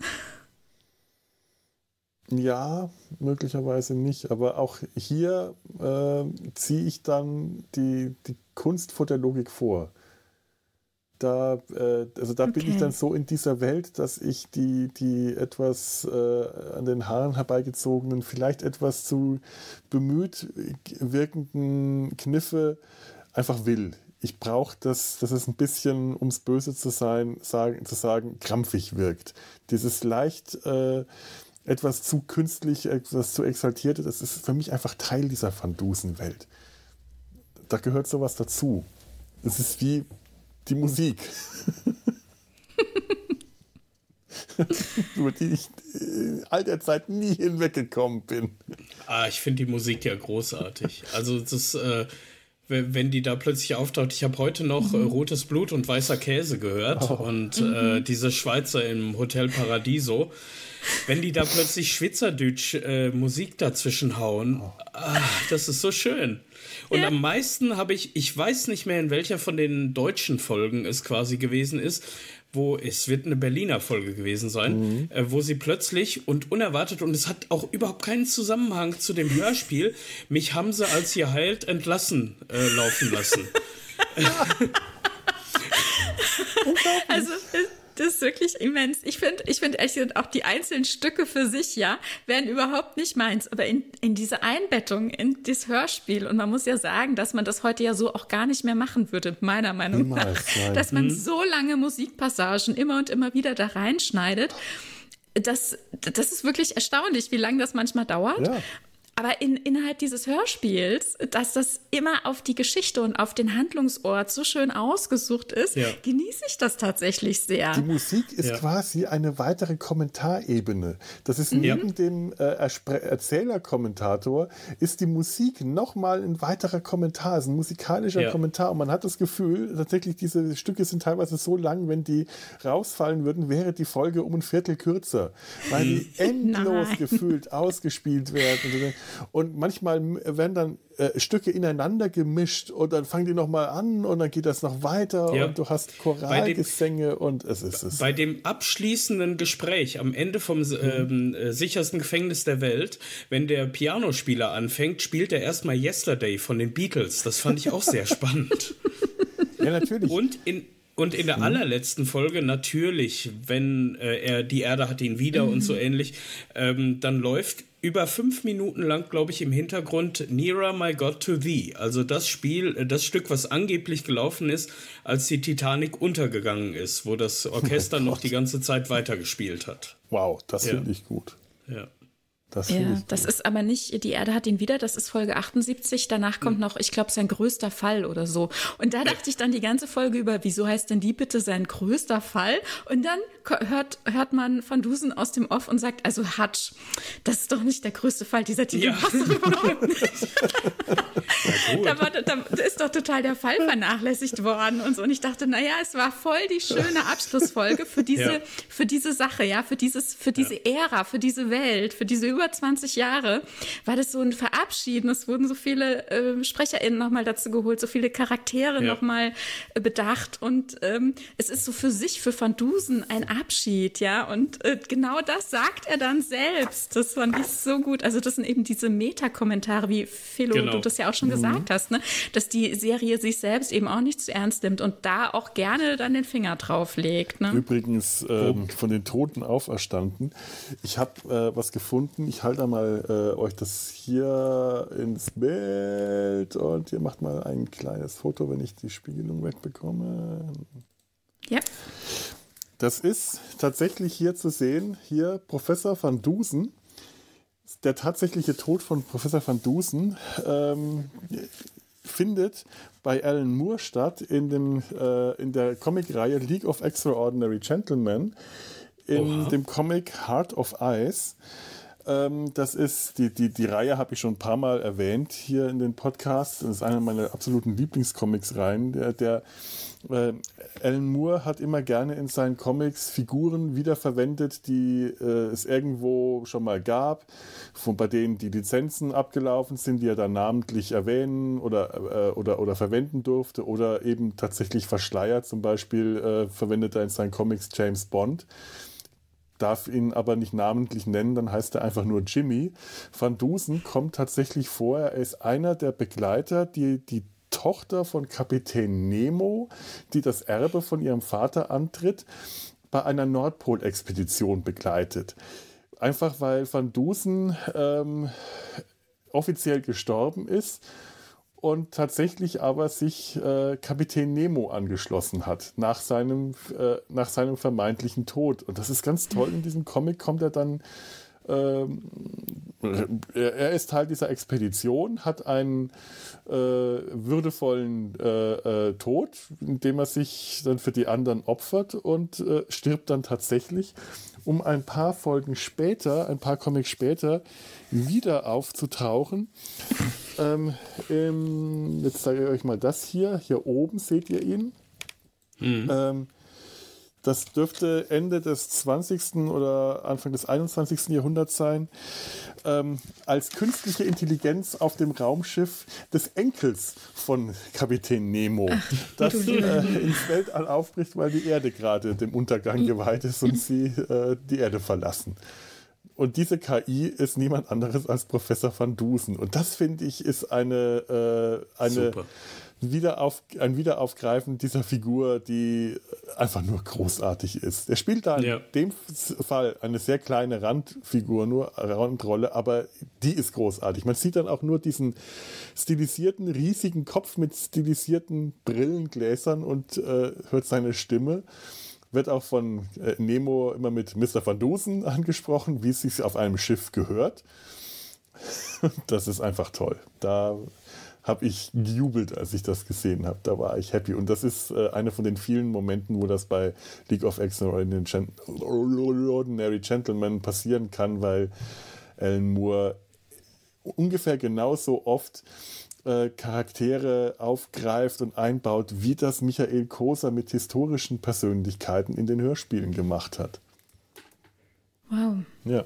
Krass weil wir es eben von der Musik hatten. Ähm, vor allem nach der Folge Unter Räubern habe ich dann da mal ein bisschen nachgeguckt, was es mit dieser Musik immer auf sich hat, weil da dachte ich plötzlich, oh mein Gott, das ist doch Ronja Räubertochter, was da gespielt wird. Ja. Und da habe ich mal ein bisschen nachgeguckt. Es gibt tatsächlich Seiten, die die Musik auflisten aus jeder ja. Folge. Und ähm, da war die Erwähnung, dass es ähm, der Regisseur, also von Folge 2 bis 79 hat der Rainer Klute Regie geführt und der soll die wohl rausgesucht haben, jeweils immer. Mhm. Und da gibt es ganze Listen online. Interessant. Ja. Also auf jeden Fall sehr besonders und äh, sehr abwechslungsreich. Ne? Ja, mhm. aber ich erinnere da, mich Da hätte ich dir heutzutage eine, eine Spotify-Playlist mal zu gewünscht, dass man das mal so ja, einzeln auch so nachhören könnte. Ach, verdammt, das wäre großartig. Das wäre vielleicht ja. sogar, das wäre mal ein Projekt. Das wäre machbar. Hm. Das müsste eigentlich ja, möglich spannend. sein. Ja, aber es stimmt, unter Räubern, und das sind keine Räuber wie bei Ronja Räubertochter, sondern irgendwo, ich weiß nicht, wo, wo ist das, spielt das im Balkan? Aber ständig mhm. hört man dieses da, da, da, da, da aus Ronja Räubertochter, wenn ja, ich so von ja. der Musik mhm. okay, okay, wir haben es begriffen, ihr seid Räuber und ihr singt Räuberlieder. Also ich bin bis heute nicht sicher, ob ich die Musik toll oder unglaublich schmerzhaft finde. Ich bin da sehr hin und her gerissen, was die Musik angeht ist ein Gesamtkunstwerk. Ist ein und während genau. wir die ganze Zeit so schwärmen und auch sagen, dass äh, die, äh, die Reihe auch kritisch auf sich guckt, ähm, gibt es auch also äh, sie spielt ja eben zu einer gewissen Zeit, ne? mhm. Und sie kommt natürlich auch aus einer gewissen Zeit. Also ich meine, es fing 78 an, lief bis 99, selbst 99 ist heute schon über 20 Jahre her. Mhm. Und natürlich werden hier ähm, sehr viele, du hast schon gesagt, Klischees bedient, aber es sind halt wirklich super viele Stereotype, auf die auch zurückgegriffen mhm. wird. Besonders dann, wenn äh, Van Dusen zu seiner Weltreise aufbricht und dann eben Kosa selbst die Fälle schreibt. Und hier wird es manchmal schon äh, ein bisschen sehr platt an mancher Stelle, beziehungsweise es, also es wird dann halt unter Kosa sehr ironisch, ne? Es ist eine mhm. Parodie und ja, also er karikiert vielleicht eher die Leute, als dass er sie beschreibt, wie sie vielleicht sein könnten. Und ähm, da, da, passieren halt auch einfach so Dinge, die, die tun mir dann teilweise schon ein bisschen weh. Also ja. da werden, ähm, also es ist halt auch rassistisch es zum ist, Beispiel. Ne? Rassistisch, ne? ja. Und ähm, natürlich findet es auch eine Kritik, die mitgeliefert wird. Also dass zum Beispiel vor allem Hatsch dann eben äh, keinen Standesdünkel vertritt äh, und sagt, wieso ist doch egal, ne, von wegen hier Diener und Herr oder Master und mhm. und das dann halt auch kritisiert wird. Also hier wird ganz klar ähm, antikolonialistisch mhm. äh, argumentiert oder auch äh, die ähm, Handlungsweise von Archäologen der Zeit kritisiert, dass man vielleicht einen gefundenen Schatz, ein gefundenes Grab doch lieber ähm, nicht öffentlich macht und äh, versteckt mhm. hält, also einfach wieder, wieder schließt und äh, den Dingen seinen Lauf lässt, wie zum Beispiel Bauarbeiten, die dann eine Straße drüber legen, mh, anstatt es der Öffentlichkeit äh, zu geben, weil man sich ausmalt, wie es dann weitergeht, wenn die mhm. Archäologen kommen und wenn die Sachen in Kolonialmuseen, äh, Keller verschwinden und so weiter. Aber natürlich bleiben halt auch viele solcher Punkte einfach für sie stehen und werden halt auch reproduziert. Und da gibt es schon ein paar Folgen, die, die bräuchten schon ein bisschen eine Triggerwarnung. Also vor allem, wenn man zum Beispiel schwarz ist, mhm. weiß ich nicht, ob man so eine Freude dran hat, diverse Folgen zu hören. Da fallen Worte, die will man nicht hören, muss ich dann auch mal De sagen. Definitiv, ne? definitiv. Das fällt mir auch immer wieder auf.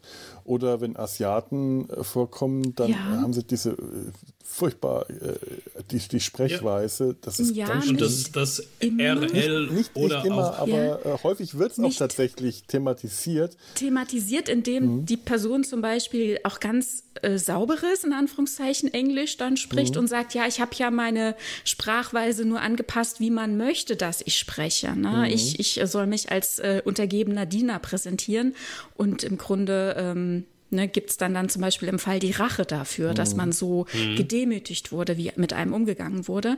Aber es ist auch nicht immer so, ne, dass es mhm. äh, kommentiert wird, also innerhalb dann dieser Geschichte ja. nochmal für sich. Hm. Ja, manchmal verzichten sie komplett drauf, ne, dass es sprachlich dann gar kein Thema ist, dass man sich dann auch fragt, hm, wie wird sich denn jetzt verständigt? Manchmal ist es Thema, ne, dass zum Beispiel Hutch eben nicht die Landessprache spricht, aber der Professor natürlich. Und Hutch muss sich dann als stummer Diener ausgeben, damit er nicht auffliegt oder so in seiner Verkleidung. Ja, aber es wäre natürlich, wie gesagt, sehr viele Stereotype ähm, bedient und es passieren halt auch Dinge. Ne? Also natürlich auch äh, Misogynie, aber ja, halt im Rahmen ihrer Zeit, sag ich mal, vielleicht, äh, also das ist noch das Mindeste. Ne? Also vor allem ähm, Rassismus der Zeit und Standesdünkel, die schon teilweise arg sind. Mhm. Ja, ja, auf jeden Fall. Hm. Ja, ich meine, äh, ja. man, man es ist immer schwierig bei solchen Sachen zu sagen, das ist äh, ein, ein, ein, Kind seiner Zeit, das ist das alte Thema, mit dem ich immer wieder hadern ja. werde, weil ich einerseits natürlich das schon so sehen will, äh, auch im Kontext der Zeit und dann gerne auch nachsichtig bin. Gleichzeitig äh, finde ich, muss es kritisiert werden. Es, es darf nicht äh, als Entschuldigung gelten. Ähm, es sollte aber auch nicht äh, als, als Ausschlusskriterium sa sein, äh, sagen, so, so, das kann ich jetzt nicht mehr hören oder sehen. Ähm, was es manchmal halt auch bei ganz vielen Filmen dann und Serien und Büchern und ganz häufig dann schon ist, wenn es einfach zu stark wird und zu stark übertrieben wird. Und ich finde, das ist bei Professor van Dusen in den meisten Fällen noch äh, durchaus, es hält sich in dem Rahmen, dass ich die mhm. Serie heute noch gerne hören äh, kann und will, auch wenn ich immer wieder zucke an solchen Stellen. Ja, ja.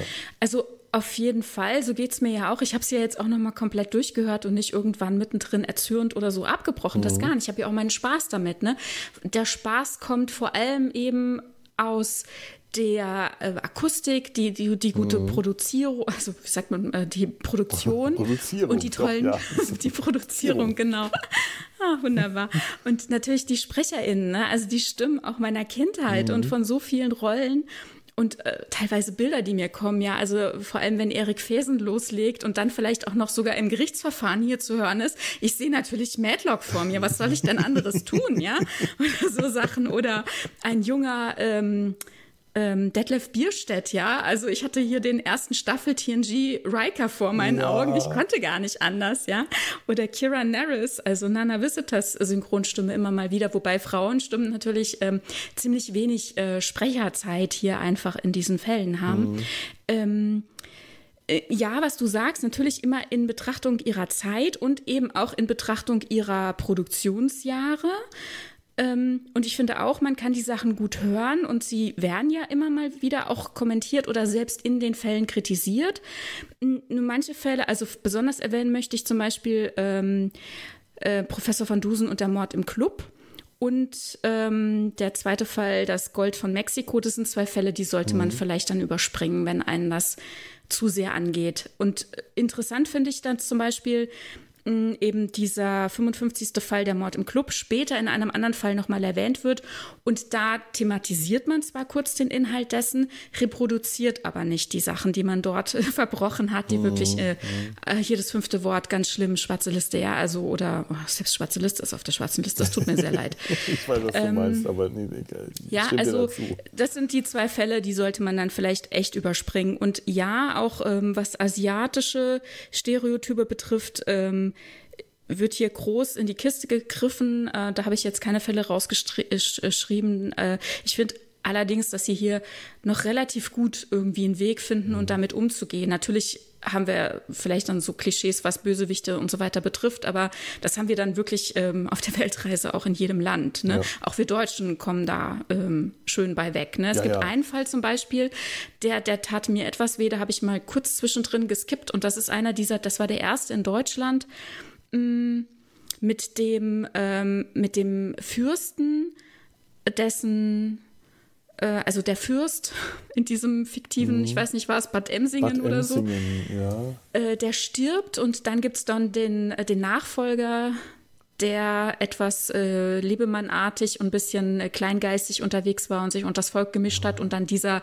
dieser Geschichte äh, einhergefallen ist mit dieser Schallplatte und dieser Wahrsagerin. Ach Gott, ja, ja, ja. Und ist das Stimme Irgendwas mit Stimme Jenseits oder sowas? Oder ja. so, ja, das könnte gut ja. sein. Mhm, ja, genau. Also die, die fand ich wirklich äh, schwierig zu ertragen. Und ich habe mich dann echt gefragt, Mm, weil vor allem dann auch die Fälle in Berlin mit diesen ähm, obligatorischen äh, Blumhagen als Preußen und so, da habt ihr vorhin gesagt, das geht alles. Hm, da finde ich, äh, überschreitet es manchmal tatsächlich ähnlich wie bei manchen ähm, Asiaten vielleicht schon eine gewisse Grenze, dass ich dann schon sagen muss, ui, jetzt wird es gerade ein bisschen doll, aber es fängt sich dann immer wieder so, dass ich nicht dazu äh, tendiere, es zu überspringen oder so. Ne? Ich höre es mir dann an und kann das auch gut hören. Mhm.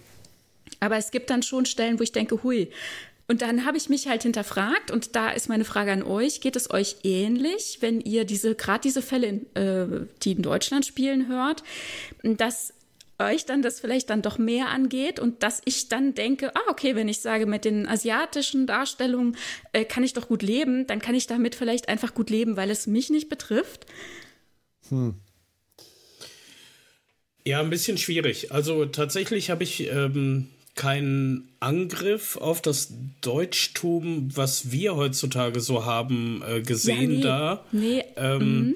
Wobei ja natürlich jeder Deutsche, der da vorkommt, oder jeder äh, Preuße, der vorkommt, macht dieses Kadavergehorsam-Ding mhm. und so, was da immer wieder mit reinspielt. Und ähm, ich habe jetzt auch gerade gar nicht mehr so viel im Kopf, aber mh, hm, ich, wenn ich drüber nachdenke, denke ich mir, müsste mich das angreifen. Weiß also es nicht. greift mich ja. nicht persönlich an, dass ich mich jetzt betroffen fühle für, dass ich, dass ich mich falsch repräsentiert fühle als Deutsche. Eher so, dass ich denke, hui, wie schade, dass es so, so platt ist, dass es so klischeehaft mhm. ist. Ja, das ist es auch eher. Also mich als Preußen kann es nicht angreifen, weil ich kein Preuße bin. ich bin. kein Preuße, genau. Ja, genau. Und, äh, einfach schon aus, aus regionalen Gründen nie Preuße gewesen und auch heute, wo ich äh, in, in, Köln wohne und damit offiziell im, im preußischen Einzugsgebiet lebe, fühle ich mich immer noch nicht als Preuße. Hm. Es ist dann auch eher so, dass es mich eher nervt, dass mich dieses Preußentum. Ja, es ist anstrengend. Es ist ne? anstrengend. Es ist anstrengend und hm. eher nervig äh, als dass, es, dass ich mich angegriffen fühle. Es ist ja auch so, dass da ähm, dass, dass das Deutschtum einer Zeit karikiert wird, die nicht die unsere ist. Wie generell mhm. ganz viele ja. Dinge karikiert werden, die aus dieser Zeit der Jahrhundertwende stammen und äh, da als äh, sozialer Kommentar aus, zu dieser Zeit dienen eben in der Form einer überspitzten Karikatur. Und das sehe ich dann hier äh, bei, dem, bei den Preußentum-Karikaturen, äh, die sie da darstellen und wirklich ausschlachten, sehe ich das auch eher als ein, äh, sagen wir mal, den Kommentar eines Historikers, der mhm. äh, diese Zeit, äh, dieser, dieser Zeit seinen Stempel aufdrücken will, was er möglicherweise persönlich davon hält, was er als tatsächlicher Historiker nicht sagen dürfte, weil er dann äh, professionell nicht mehr, äh, nicht mehr ähm, ähm, ähm professionell nicht mehr Dings ist. Worte, Worte, verdammt. Aber ähm, ich, ich sehe ich seh sowas eher in dem Sinne äh, äh, ja, einer, einer, einer Karikatur, aber hm. also, dass es mich persönlich angreift, nein. Nee, das habe ich auch nicht gemeint. Mhm. Aber ich meine, ähm, das ist mich, dass ich mich hinterfragt habe, dass ich für mich die anderen Fälle, also oder Darstellungen ähm, anderer Stereotype besser mhm. wegstecke. Ne? Das, also ich mhm. finde, gerade auch als weißer Mensch sollte man sich ja sehr hinterfragen, ja. warum man manche Dinge einfach gut stehen lassen kann. Ne? Das stimmt und natürlich. Als ja. es dann äh, Deutschland betraf, und es war ja nicht nur irgendwie die Darstellung des Preußen an sich, sondern ich meine, da so äh, alles, was sie so gezeigt haben, oder mhm. auch angrenzende Länder oder so, ne, wo man dann denkt, hm, das ist jetzt ein bisschen flach oder so. Und denke ich mir, ja, aber so ist es eigentlich bei jedem, bei jeder Geschichte. Also so ist es bei jedem Land, ne? Dass ja, es immer wieder auf, auf diese Flachheit hinausläuft. Und ähm, ich finde, das darf man halt auch nicht vergessen. Ne? Also deswegen, das wollte ich einfach sagen. Ne? Das ist halt auch, natürlich ist es, äh, sind wunderschöne Geschichten, die eben äh, tolle Fälle erzählen, insofern, dass hier mh, mm, ein Stück weit, also auch in diesen äh, Cosa-Fällen, diese äh, Futrell-kriminologische Idee weitergetragen wird, wobei eben in diesen Cosa-Fällen ja mehr äh, in Richtung Ironie gearbeitet wird. Und also und, und vor allem diese Ironie ist auch das, was ich immer wieder total lustig fand, ne? wo ich dann zwischendrin beim Hören immer wieder laut, laut äh, loslachen musste, wenn so Spitzen kommen, ne? wenn, wenn wirklich der Finger drauf gelegt wird oder ähm, also auch den Leuten selbst irgendwie äh, jenseits von solchen Klischees der Spiegel vorgehalten mhm. wird oder wenn auf Probleme hingewiesen wird oder einfach nur dieses Gestänker untereinander womöglich zwischen Van Dusen und Hedge. Ne? Das sind so ironische Momente, die finde ich auch immer wieder zu köstlich. Ne? Von daher, ja, aber also ich finde, ne, so ein bisschen noch drüber hinaus gucken sollte man manchmal auch. Ja, durchaus. Ja. Wo sie, wie ich finde, viel richtig gemacht haben, ist, ähm, dass sie ausgerechnet eine Dame äh, zum großen Hauptgegner gemacht haben. Ja. Das, das Phantom. Äh, Phantom. Ja. ja. genau. Also, der kommt in, glaube ich, vier Fällen mhm. mittlerweile vor und äh, hat wahrscheinlich auch die, äh, das einschneidendste Ende von allen, weil ähm, ihr ist es ja überlassen, ich spoiler jetzt ein hm, bisschen, oh, ja, weil auch für die Zuhörer ja, alles das machen gut. wir eh, oder? Ja, ja. ja. ja. Ähm, ich habe mich versucht, immer zurückzuhalten mit Spoilern tatsächlich bisher. Aber jetzt, ähm, ihr ist es überlassen, alle großen äh, Sidekicks, die äh, Van Dusen auf seiner Weltreise ähm, ja trifft und insbesondere auch Caruso umzubringen. Daher. Ja, oh Gott, ja. Ja, richtig. nicht alle, ne? Also. Ähm, nee, Maigret überlebt, Holmes. stimmt, ja. ja. Shamlock Holmes und Maigret überlebt. Oh, Maigret ist auch, ja. äh, also Madame Maigret, ja. die Mutter des äh, späteren wichtigen Jules Maigret, ähm, ähm, ähm, liebe ich auch sehr. Äh, vor allem, weil sie eben auch ähm, genauso clever dargestellt wird wie Van Dusen. Ne? Mhm. Ne? Hier, hier mhm. darf auch, auch sie mal brillieren, ne? also mal eine Frau ein bisschen mehr machen und wissen, Mm, Phantom, genau, fünf Fälle ist sie dabei. Ah, fünf. Und okay. äh, ja, auch, auch total gut, finde ich, ja, auf jeden Fall. Ich greife jetzt vielleicht ein bisschen vor, aber es passt halt gerade wirklich so auch in den ganzen mhm. Klumpatsch, den ich da eben so aufgerissen habe, dass es äh, gibt ja später noch mal neue Fälle, also die tatsächlich heißen von Dusen mhm. die neuen Fälle. Da sprechen wir bestimmt noch drüber. Aber jüngst gibt es noch mal eine neue Reihe seit 2020 mit jetzt so einer Handvoll. Ich glaube, sechs Fälle sind jetzt raus. Und ähm, da spricht ähm, ähm, Hedge äh, mit Vornamen Holly Henrietta eben eine Frau. Aha, und äh, da habe ich gestern mal ein bisschen in Hörproben reingehört, äh, die man da beim Verlag auf der Seite hören kann. Und ich war echt angetan, was die Stimmauswahl betraf, sowohl von Van Dusen, der gesprochen wird von Thomas Nero Wolf, der gut hm. funktioniert für mich in der Rolle, und eben auch von Anne Helm, die die ähm, Jetzt passt es noch doppelt gut, haha, Hedge, weil äh, Penny doch zu Hedge immer sagt, haha, haha, kommst du, haha, hier willst du mich zum Essen ab, haha, was ist los mit dir? Ich meine, ähm, wenn man ähm, als Vornamen Hutchinson heißt dann, und als Nachnamen genau. Hedge, dann kann man keinen anderen ja. Spitznamen als haha bekommen, das ist... Ja, sie ist die Einzige, die das sagt und ich finde das irgendwie so charmant, mhm. wie sie das macht. Und hier eben Holly Henrietta, und ähm, das fand ich echt interessant. Da werde ich mir tatsächlich mal was kaufen, um mal, okay. ähm, um mal richtig reinzuhören und nicht nur so ein paar Minuten. Ähm, bin ich nämlich sehr gespannt, wie sie das dann erklären wollen, dass eben Hedge hier eine Frau ist, weil das eben in diese Zeit, in die Jahrhundertwende ja dann so eigentlich nicht gut reinpasst. Ähm, mm, aber ja, aber die Suffragetten, also quasi hm. die, die also, äh, historische Vorgänger der, der Emanzip Emanzipation, ja, die waren stimmt. zu der es Zeit gab auch Journalistinnen, die zum Beispiel genau. um, die, genau. um die Welt gereist sind und so Geschichten, das stimmt, Wo, ja. Hm. Wobei ist das Waren vielleicht. Allerdings auch Ausnahmen. Ich, ich las, dass es eine neue Hörspielserie geben soll, die eben die quasi den Gedanken von Van Dusen und Hedge aufnimmt, aber im 21. Jahrhundert spielt. Könnte das die sein? Hm. Doch, doch, also wie gesagt, ich habe jetzt gestern in Hörproben reingehört, so hat es sich für mich nicht angehört. Das war eine, also äh, sie wurde angekündigt als neue Herangehensweise quasi. Okay.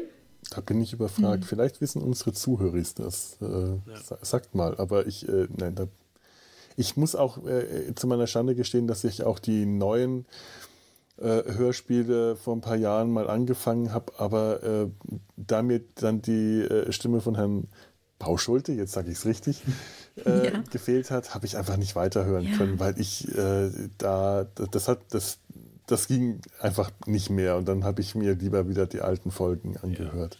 Wo, ich bin wobei also es zum sehr, Thema sehr uninformiert, was, was jetzt neuere äh, Van Dusen-Hörspiele angeht. Jede jegliche Art. Ja, es, es gibt ja tatsächlich diverse Reihen. Es gibt ja eine Reihe, die unter den Sherlock Holmes und Co. Äh, nochmal mhm. die aufgegriffen hat, aber die Originalen halt von Futrell und nicht so mit Ironie. Ironie. Ja. Äh, und dann gibt es tatsächlich die Cosa-Reihe, die fortgesetzt mhm. wurde. Halt ja, nicht mit genau. Herm und Bauschulte, die sich auch ein, äh, ja, direkt einfließen lässt in die Reihe. Also die nimmt Bezug auf andere Fälle, die früher passiert sind.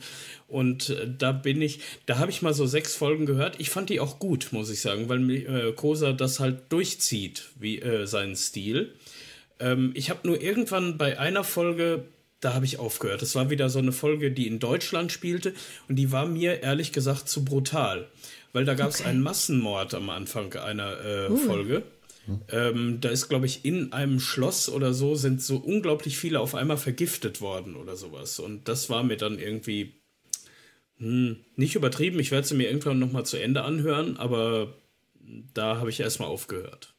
Hm. Okay, also diese neuen Fälle, die gab es von 2015 an und bis 2019 hat auch Michael Koser selbst mitgearbeitet ähm, weiß ich auch, dass die sich gut eigentlich in die alte Reihe einfügen. Ich habe reingehört und für mich hat es auch nicht funktioniert. Bernd Vollbrecht als Dusen hm. konnte ich nicht gut hören. Ja. Für mich hätte er lieber den Hedge sprechen sollen und Nikolai Tegeler als Hedge, der ist mir von der Stimme her zu jung. Ich weiß nicht. Also das passt nicht in mein Bild irgendwie hm. von der Reihe tatsächlich. Und ich war überrascht, als ich dann, wie gesagt, gestern in die Hörproben von dieser anderen Variante gehört habe. Das ist äh, Winterzeit Studios, äh, die das rausbringen seit 2020 und ähm, das hat für mich sehr viel besser funktioniert. Also ich, ähm, gut, äh, Thomas Nero Wolf äh, mag ich eh gut, gerne hören und so und ähm, passt für mich, also zumindest diesen Hörproben auch gut rein und ich war überrascht, wie gut auch die weibliche Hedge für mich gepasst hat. Wie gesagt, ich werde es einfach mal verfolgen, ich werde da mal was hören, kann da gerne noch mal was zu sagen. Mhm. Ja, spannend. Es gibt, auch, äh, es gibt tatsächlich auch irgendein Hörspielprojekt zum Thema Van Dusen, das hat erst eine Folge rausgebracht, habe ich gestern ein bisschen gefunden das ist nur auf YouTube veröffentlicht worden als Hörspiel. Mhm. So, die wollen wahrscheinlich ein bisschen mal gucken, wie es funktionieren kann. Ich habe noch nicht reingehört. Hm, mal sehen. Der Cosa Flair, der ist halt das, das, was mich eigentlich so ein bisschen immer an der Stange hält. Quasi. Mhm. Ja, verstehe. Ja, tatsächlich, ja. Wenn das dann mehr am Original ist, mehr an Futrell, dann ist die Frage, inwieweit es dann noch so für einen zieht. Ne? Dann muss man ja. sich hinterfragen, was war eigentlich der Grund, was, was mich da so gehalten hat. Ja, mhm. spannend. Mhm. Ja, das stimmt. Ja, das ist für mich ganz eindeutig das, äh, ja, das große Flair, wie, wie du sagst, Jan. Das machen die Hörspiele aus. Deswegen habe ich auch äh, ganz gerne das, ähm, wie, wie heißt das, das Science-Fiction-Hörspielreihe Jonas, der letzte Detektiv. Richtig. Ja. Mit. Mhm. Ah, wer, wer spricht nochmal den, äh, ähm, den das, Jonas? Ist auch ein ganz berühmter Sprecher und Schauspieler. Wer war das denn nochmal? Weiß ich jetzt oh, leider ich, auch ah, nicht. Ist ja auch egal. Er hat noch Cocktail für zwei und mhm. Jonas, der letzte Detektiv. Das sind seine drei großen Reihen. Und, die, und die machen auch unglaublichen Spaß. Das ist auch genau das ganze, äh, die, die ganze große Art mit, mit äh, Zitaten und Popkultur-Anspielungen äh, mhm. und Selbstreferenzen und sich selbst äh, nicht ernst nehmen. Das macht irre Spaß, sich das anzuhören. Nur da bin ich irgendwann nicht mehr äh, hinterhergekommen, weil ich mir nicht mehr merken konnte, welche Folge ich wann gehört hatte. Und mhm.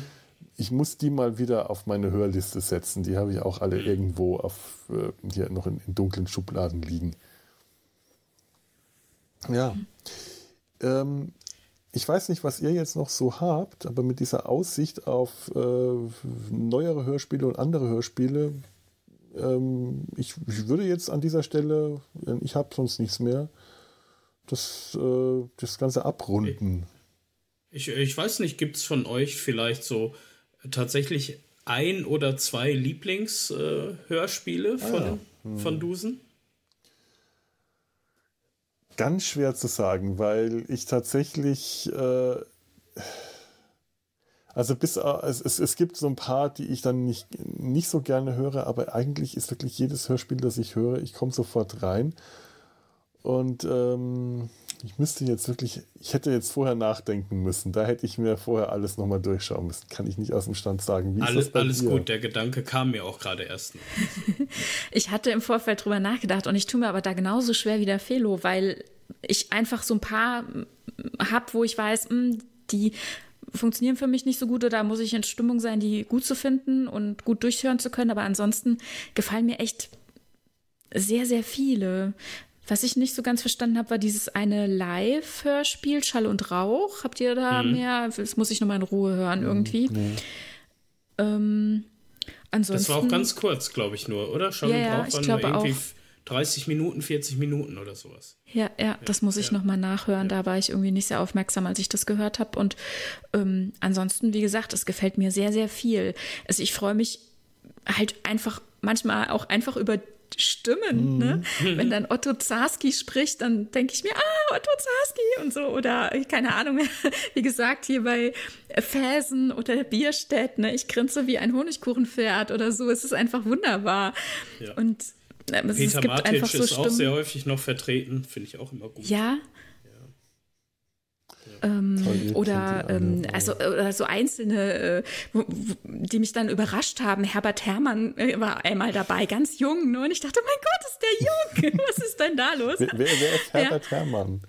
Ähm, ein Schauspieler einfach. Ich, also das erste Mal, dass ich den gesehen habe als Kind, das war in Ich heirate eine Familie. Da war er genau. der, in, der dynamische so? Freund von Peter Weck. Freund, genau. Ach. Das ist ein, das ist ein echter Charaktergesicht. Ja. Den erkennst du sofort. Ja, ja, übrigens, Klaus Herm übrigens auch. Der ist ja auch Schauspieler gewesen. Äh, und wenn man mhm. den sieht, dann, ach, das ist Klaus Herm. Ach so. ja. Das habe ich auch bei ganz vielen, ne, wo ich dann ähm, hier nochmal beim Hören immer mal wieder geguckt habe, hm, wie sieht dann die Person aus, er oder sie. Ja. Und dann dachte ich, ach, du bist das, ah je. Ja. Ne? Also wenn ich nicht irgendwie sofort, wie zum Beispiel bei Lothar Blumhagen, sofort irgendwie Mr. Ähm, ähm, ähm, oh Gott, wie heißt der nochmal? Äh, ähm, egal, aus dem kleinen Lord vor mir ja, habe. Ja, ja, Heavenger, wie heißt der? Egal. Ähm, so, so Sachen, ne? Mhm. Aber also, was auch ähm, merkwürdig ist, bei manchen Leuten, die fügen sich dann für mich gar nicht so gut ein irgendwie. Also zum Beispiel natürlich Susanna Bonasewicz, ne, kennt man, klar, kein Ding, ne? Also hier Bibi Blocksberg, Friend Trasher, ja, ja. Äh, mhm. Prinzessin Lea, ja. Aber irgendwie passt sie für mich nicht, äh, also sie, sie fügt sich für mich nicht so gut ein. Sie sticht immer so sehr hervor, mhm. glaube ich auch nur in drei Fällen oder so dabei, weil ich dann immer so sehr damit beschäftigt, sie irgendwie einzu, also wie das Puzzleteil runterzudrücken. Mhm. Und aber die meisten SprecherInnen, die, die passen so super rein einfach. Bei Heinz Giese habe ich leider auch so ein bisschen das Problem, obwohl er natürlich ähm, so eine wichtige Rolle im Grunde spricht mit ähm, Caruso. Ähm, sticht er für mich immer so raus irgendwie, fand ich merkwürdig. Auch eine krasse Geschichte, oder? Dass er, dass er Verwandtschaft, äh, dass er äh, mit dem Paten, also das, ja. was, der, der, der Neffe des Paten ist? Uiui. Oh mein Gott, ja, Krass. Ja. Ja, manche Sachen waren ähm, abstrus irgendwie. Das stimmt. Also ich kann euch da nur zustimmen. Ich habe da auch keine ganz besondere Folge, die mir immer ins Auge sticht. Ich äh, höre je, fast jede Folge mit sehr viel Genuss. Ähm, was ich nie so ganz verstanden habe, ist, warum man die Emil Solar-Folge eigentlich so lang gestreckt hat. Ich habe, vielleicht ist sie mir auch schlecht in Erinnerung geblieben. Ah, ja. Aber Tatsächlich ist mir die in, äh, als, ich habe die als sehr positiv in Erinnerung, aber ich habe sie jetzt nicht mehr sehr detailliert in Erinnerung, weil es zu lange her ist, dass ich die gehört habe. Ich, also ich fand sie deswegen faszinierend, weil es gibt ja die diversen Folgen, wo, ähm, oder vielleicht, vielleicht auch nur zwei oder drei, wo er halt auf berühmte Science-Fiction-Autoren mhm. trifft. Also er trifft ja H.G. Wells, er trifft Jules Verne halt mhm. Ähm, mhm. und so. Und das ist diese Verbindung des ähm, dieses realistischen, fantastischen, wo er, wo Van Dusen halt ja immer sagt, Fortschritt, Fortschritt, Fortschritt und diese Menschen, genau die findet er gut, die das halt auch in Wirklichkeit ja. repräsentiert haben in unserer Gegenwart, ja, genau, also Gegenwart, mhm. in Anführungszeichen, mhm. ja. Ja. Ich weiß noch, dass ich die äh, Solar-Doppelfolge, die fand ich toll, die hat mir wirklich gefallen, aber die Folge, äh, die Hannibal-Doppelfolge, mhm mit dem Elefanten über die Alpen überquert, bei ja. der hatte ich das Gefühl, mein Gott, warum daraus eine Doppelfolge? Die kam mir endlos gestreckt vor, ohne irgendwas hm. Interessantes, ähm, ohne, ohne wirklich interessant zu sein. Also die hätte, da hätte eine, die hätte mir auch als Einzelfolge schon nicht besonders gefallen. Die fand ich, äh, da, da weiß ich auch, dass der, der die Stimme des, ähm, des, des, des Lords, dieses Entdeckers, ganz seltsam besetzt war. Das, äh, das ist ein Sprecher, den ich als Bilbo Beutlin aus dem äh, Hörspiel mhm. Der Hobbit kenne und deswegen halt auch so ein Hobbit vor mir habe, einen eher kleinen Charakter, was auch zu der Stimme genau passt. Er hat so eine etwas hohe, etwas quäkige Stimme und es wird mir aber beschrieben als ein großer, breitschultriger Mann mit roten Haaren und, und, und rotem Bart. Und der, ja, aber dann bitte such doch einen anderen Schauspieler, einen, der groß und breitschultrig besser rüberbringt und nicht diese quäkige äh, Karikatur. Das, äh, und das war also äh, auf, äh, heißt das auf Hannibal-Spuren? Das ist also würde ich mal sagen, nicht, wenn ich schon keine Lieblingsfolge hm, nennen kann, dann ist das Spuren, ja. meine, äh, meine Unlieblingsfolge. Hm. Ja, weil einfach nichts Interessantes passiert, aber sie zwei, zwei Folgen lang damit dafür brauchen. Ich fand es in irgendeiner Folge auch ziemlich anstrengend. Also das Sounddesign finde ich grundsätzlich super. Mhm. Aber, und das war nicht erstickt bei äh, Van Dusen, sondern ich glaube, es war beim Zirkusmörder oder sowas, wo die ganze Zeit ein Ticken die ganze äh, im Hintergrund durchläuft. Mhm. Und das fand ich sehr anstrengend.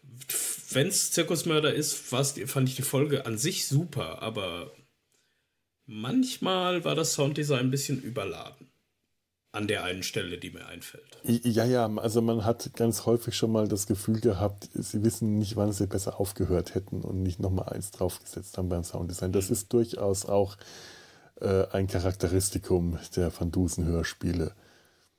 Und je nachdem, wie sehr es übertrieben ist, kann es einen furchtbar nerven oder man nimmt es als, äh, als, ja, als etwas in Kauf, was dazu ich, gehört. Ich habe es im Auto gehört und habe wirklich oh. kurz abgeschaltet und dachte mir, also ich habe es äh, ausgemacht, um zu hören, ob das Ticken vielleicht bei mir im Auto ist.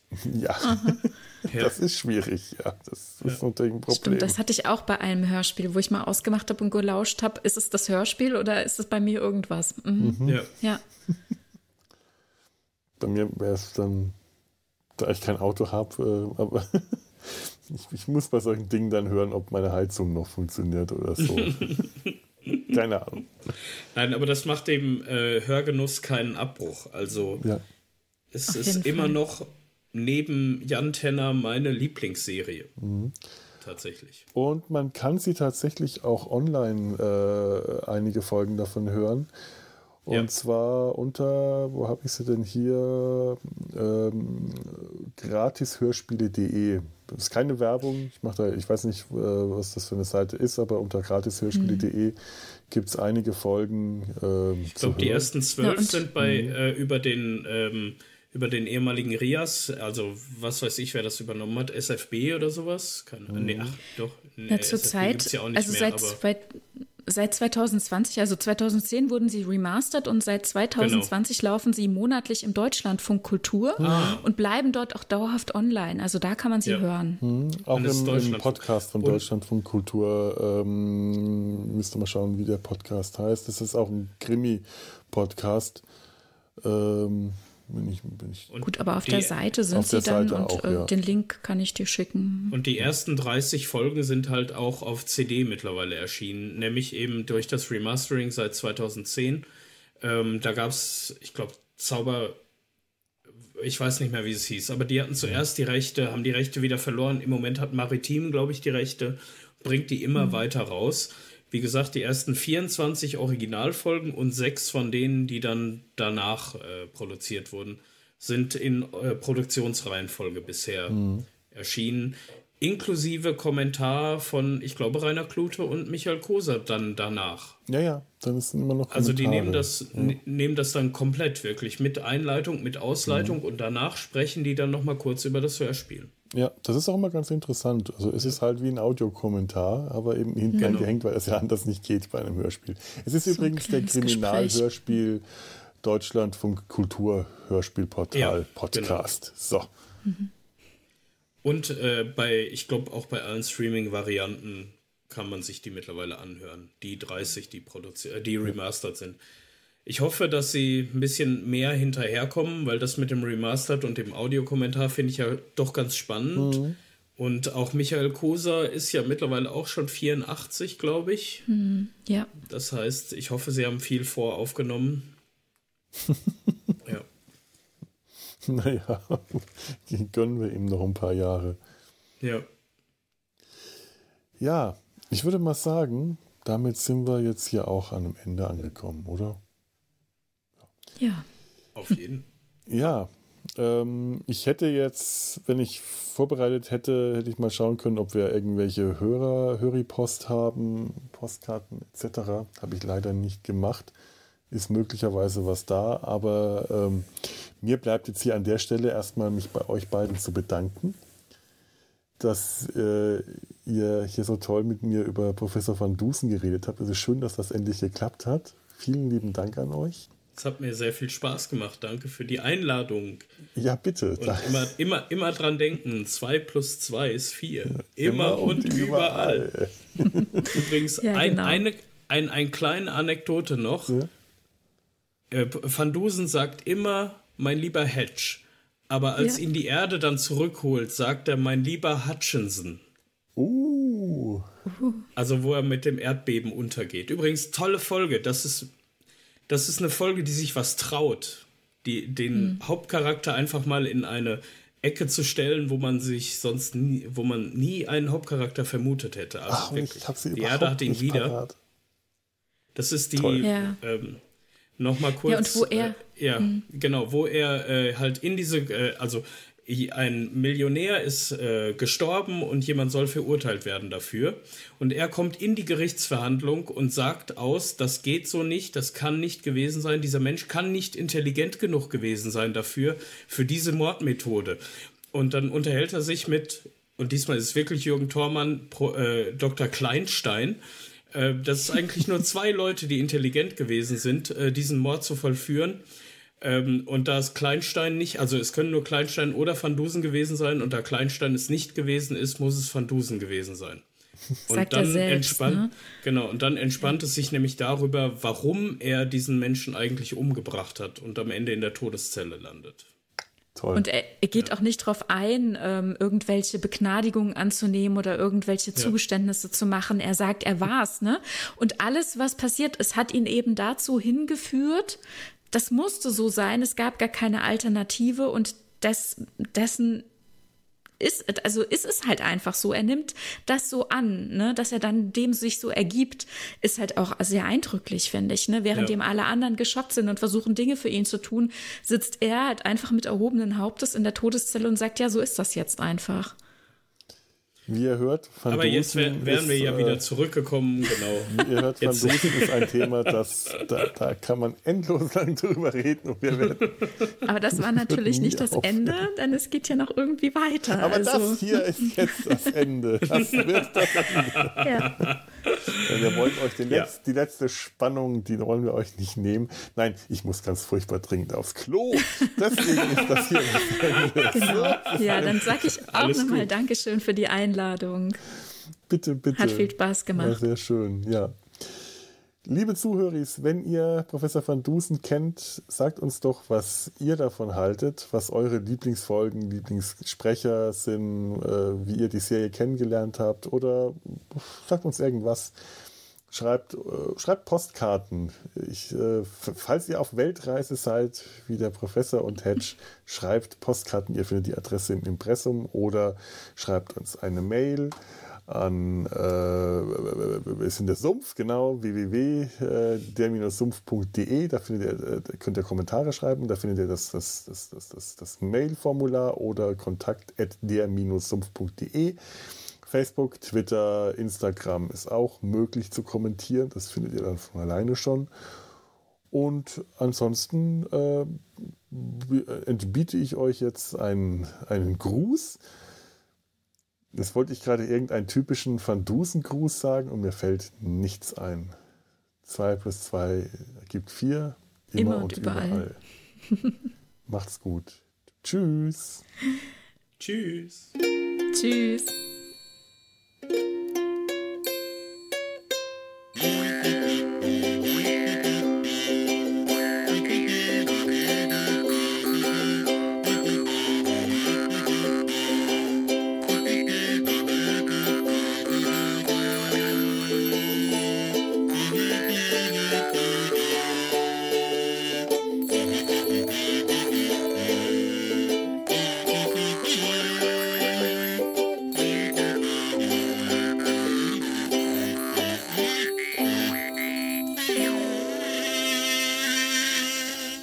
Jetzt im Nachhinein fallen mir tatsächlich doch noch mindestens eine Frage ein.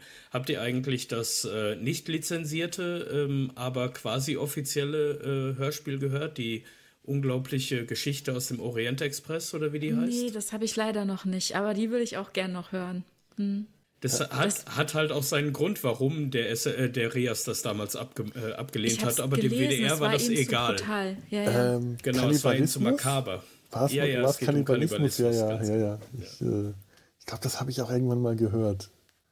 Das ist auch witzig, das Aber Spiel. Klaus Herm spielt, äh, spricht dann halt Sherlock Holmes. Shylock Holmes, ne? Ja, oder Shylock, genau, genau. Und das ist auch als Kassette produziert worden. Das kann man theoretisch auch irgendwo kaufen. Ach, cool. Okay. ja. Krass. So, ihr Lieben. Eine Produktion des Podcast Imperiums.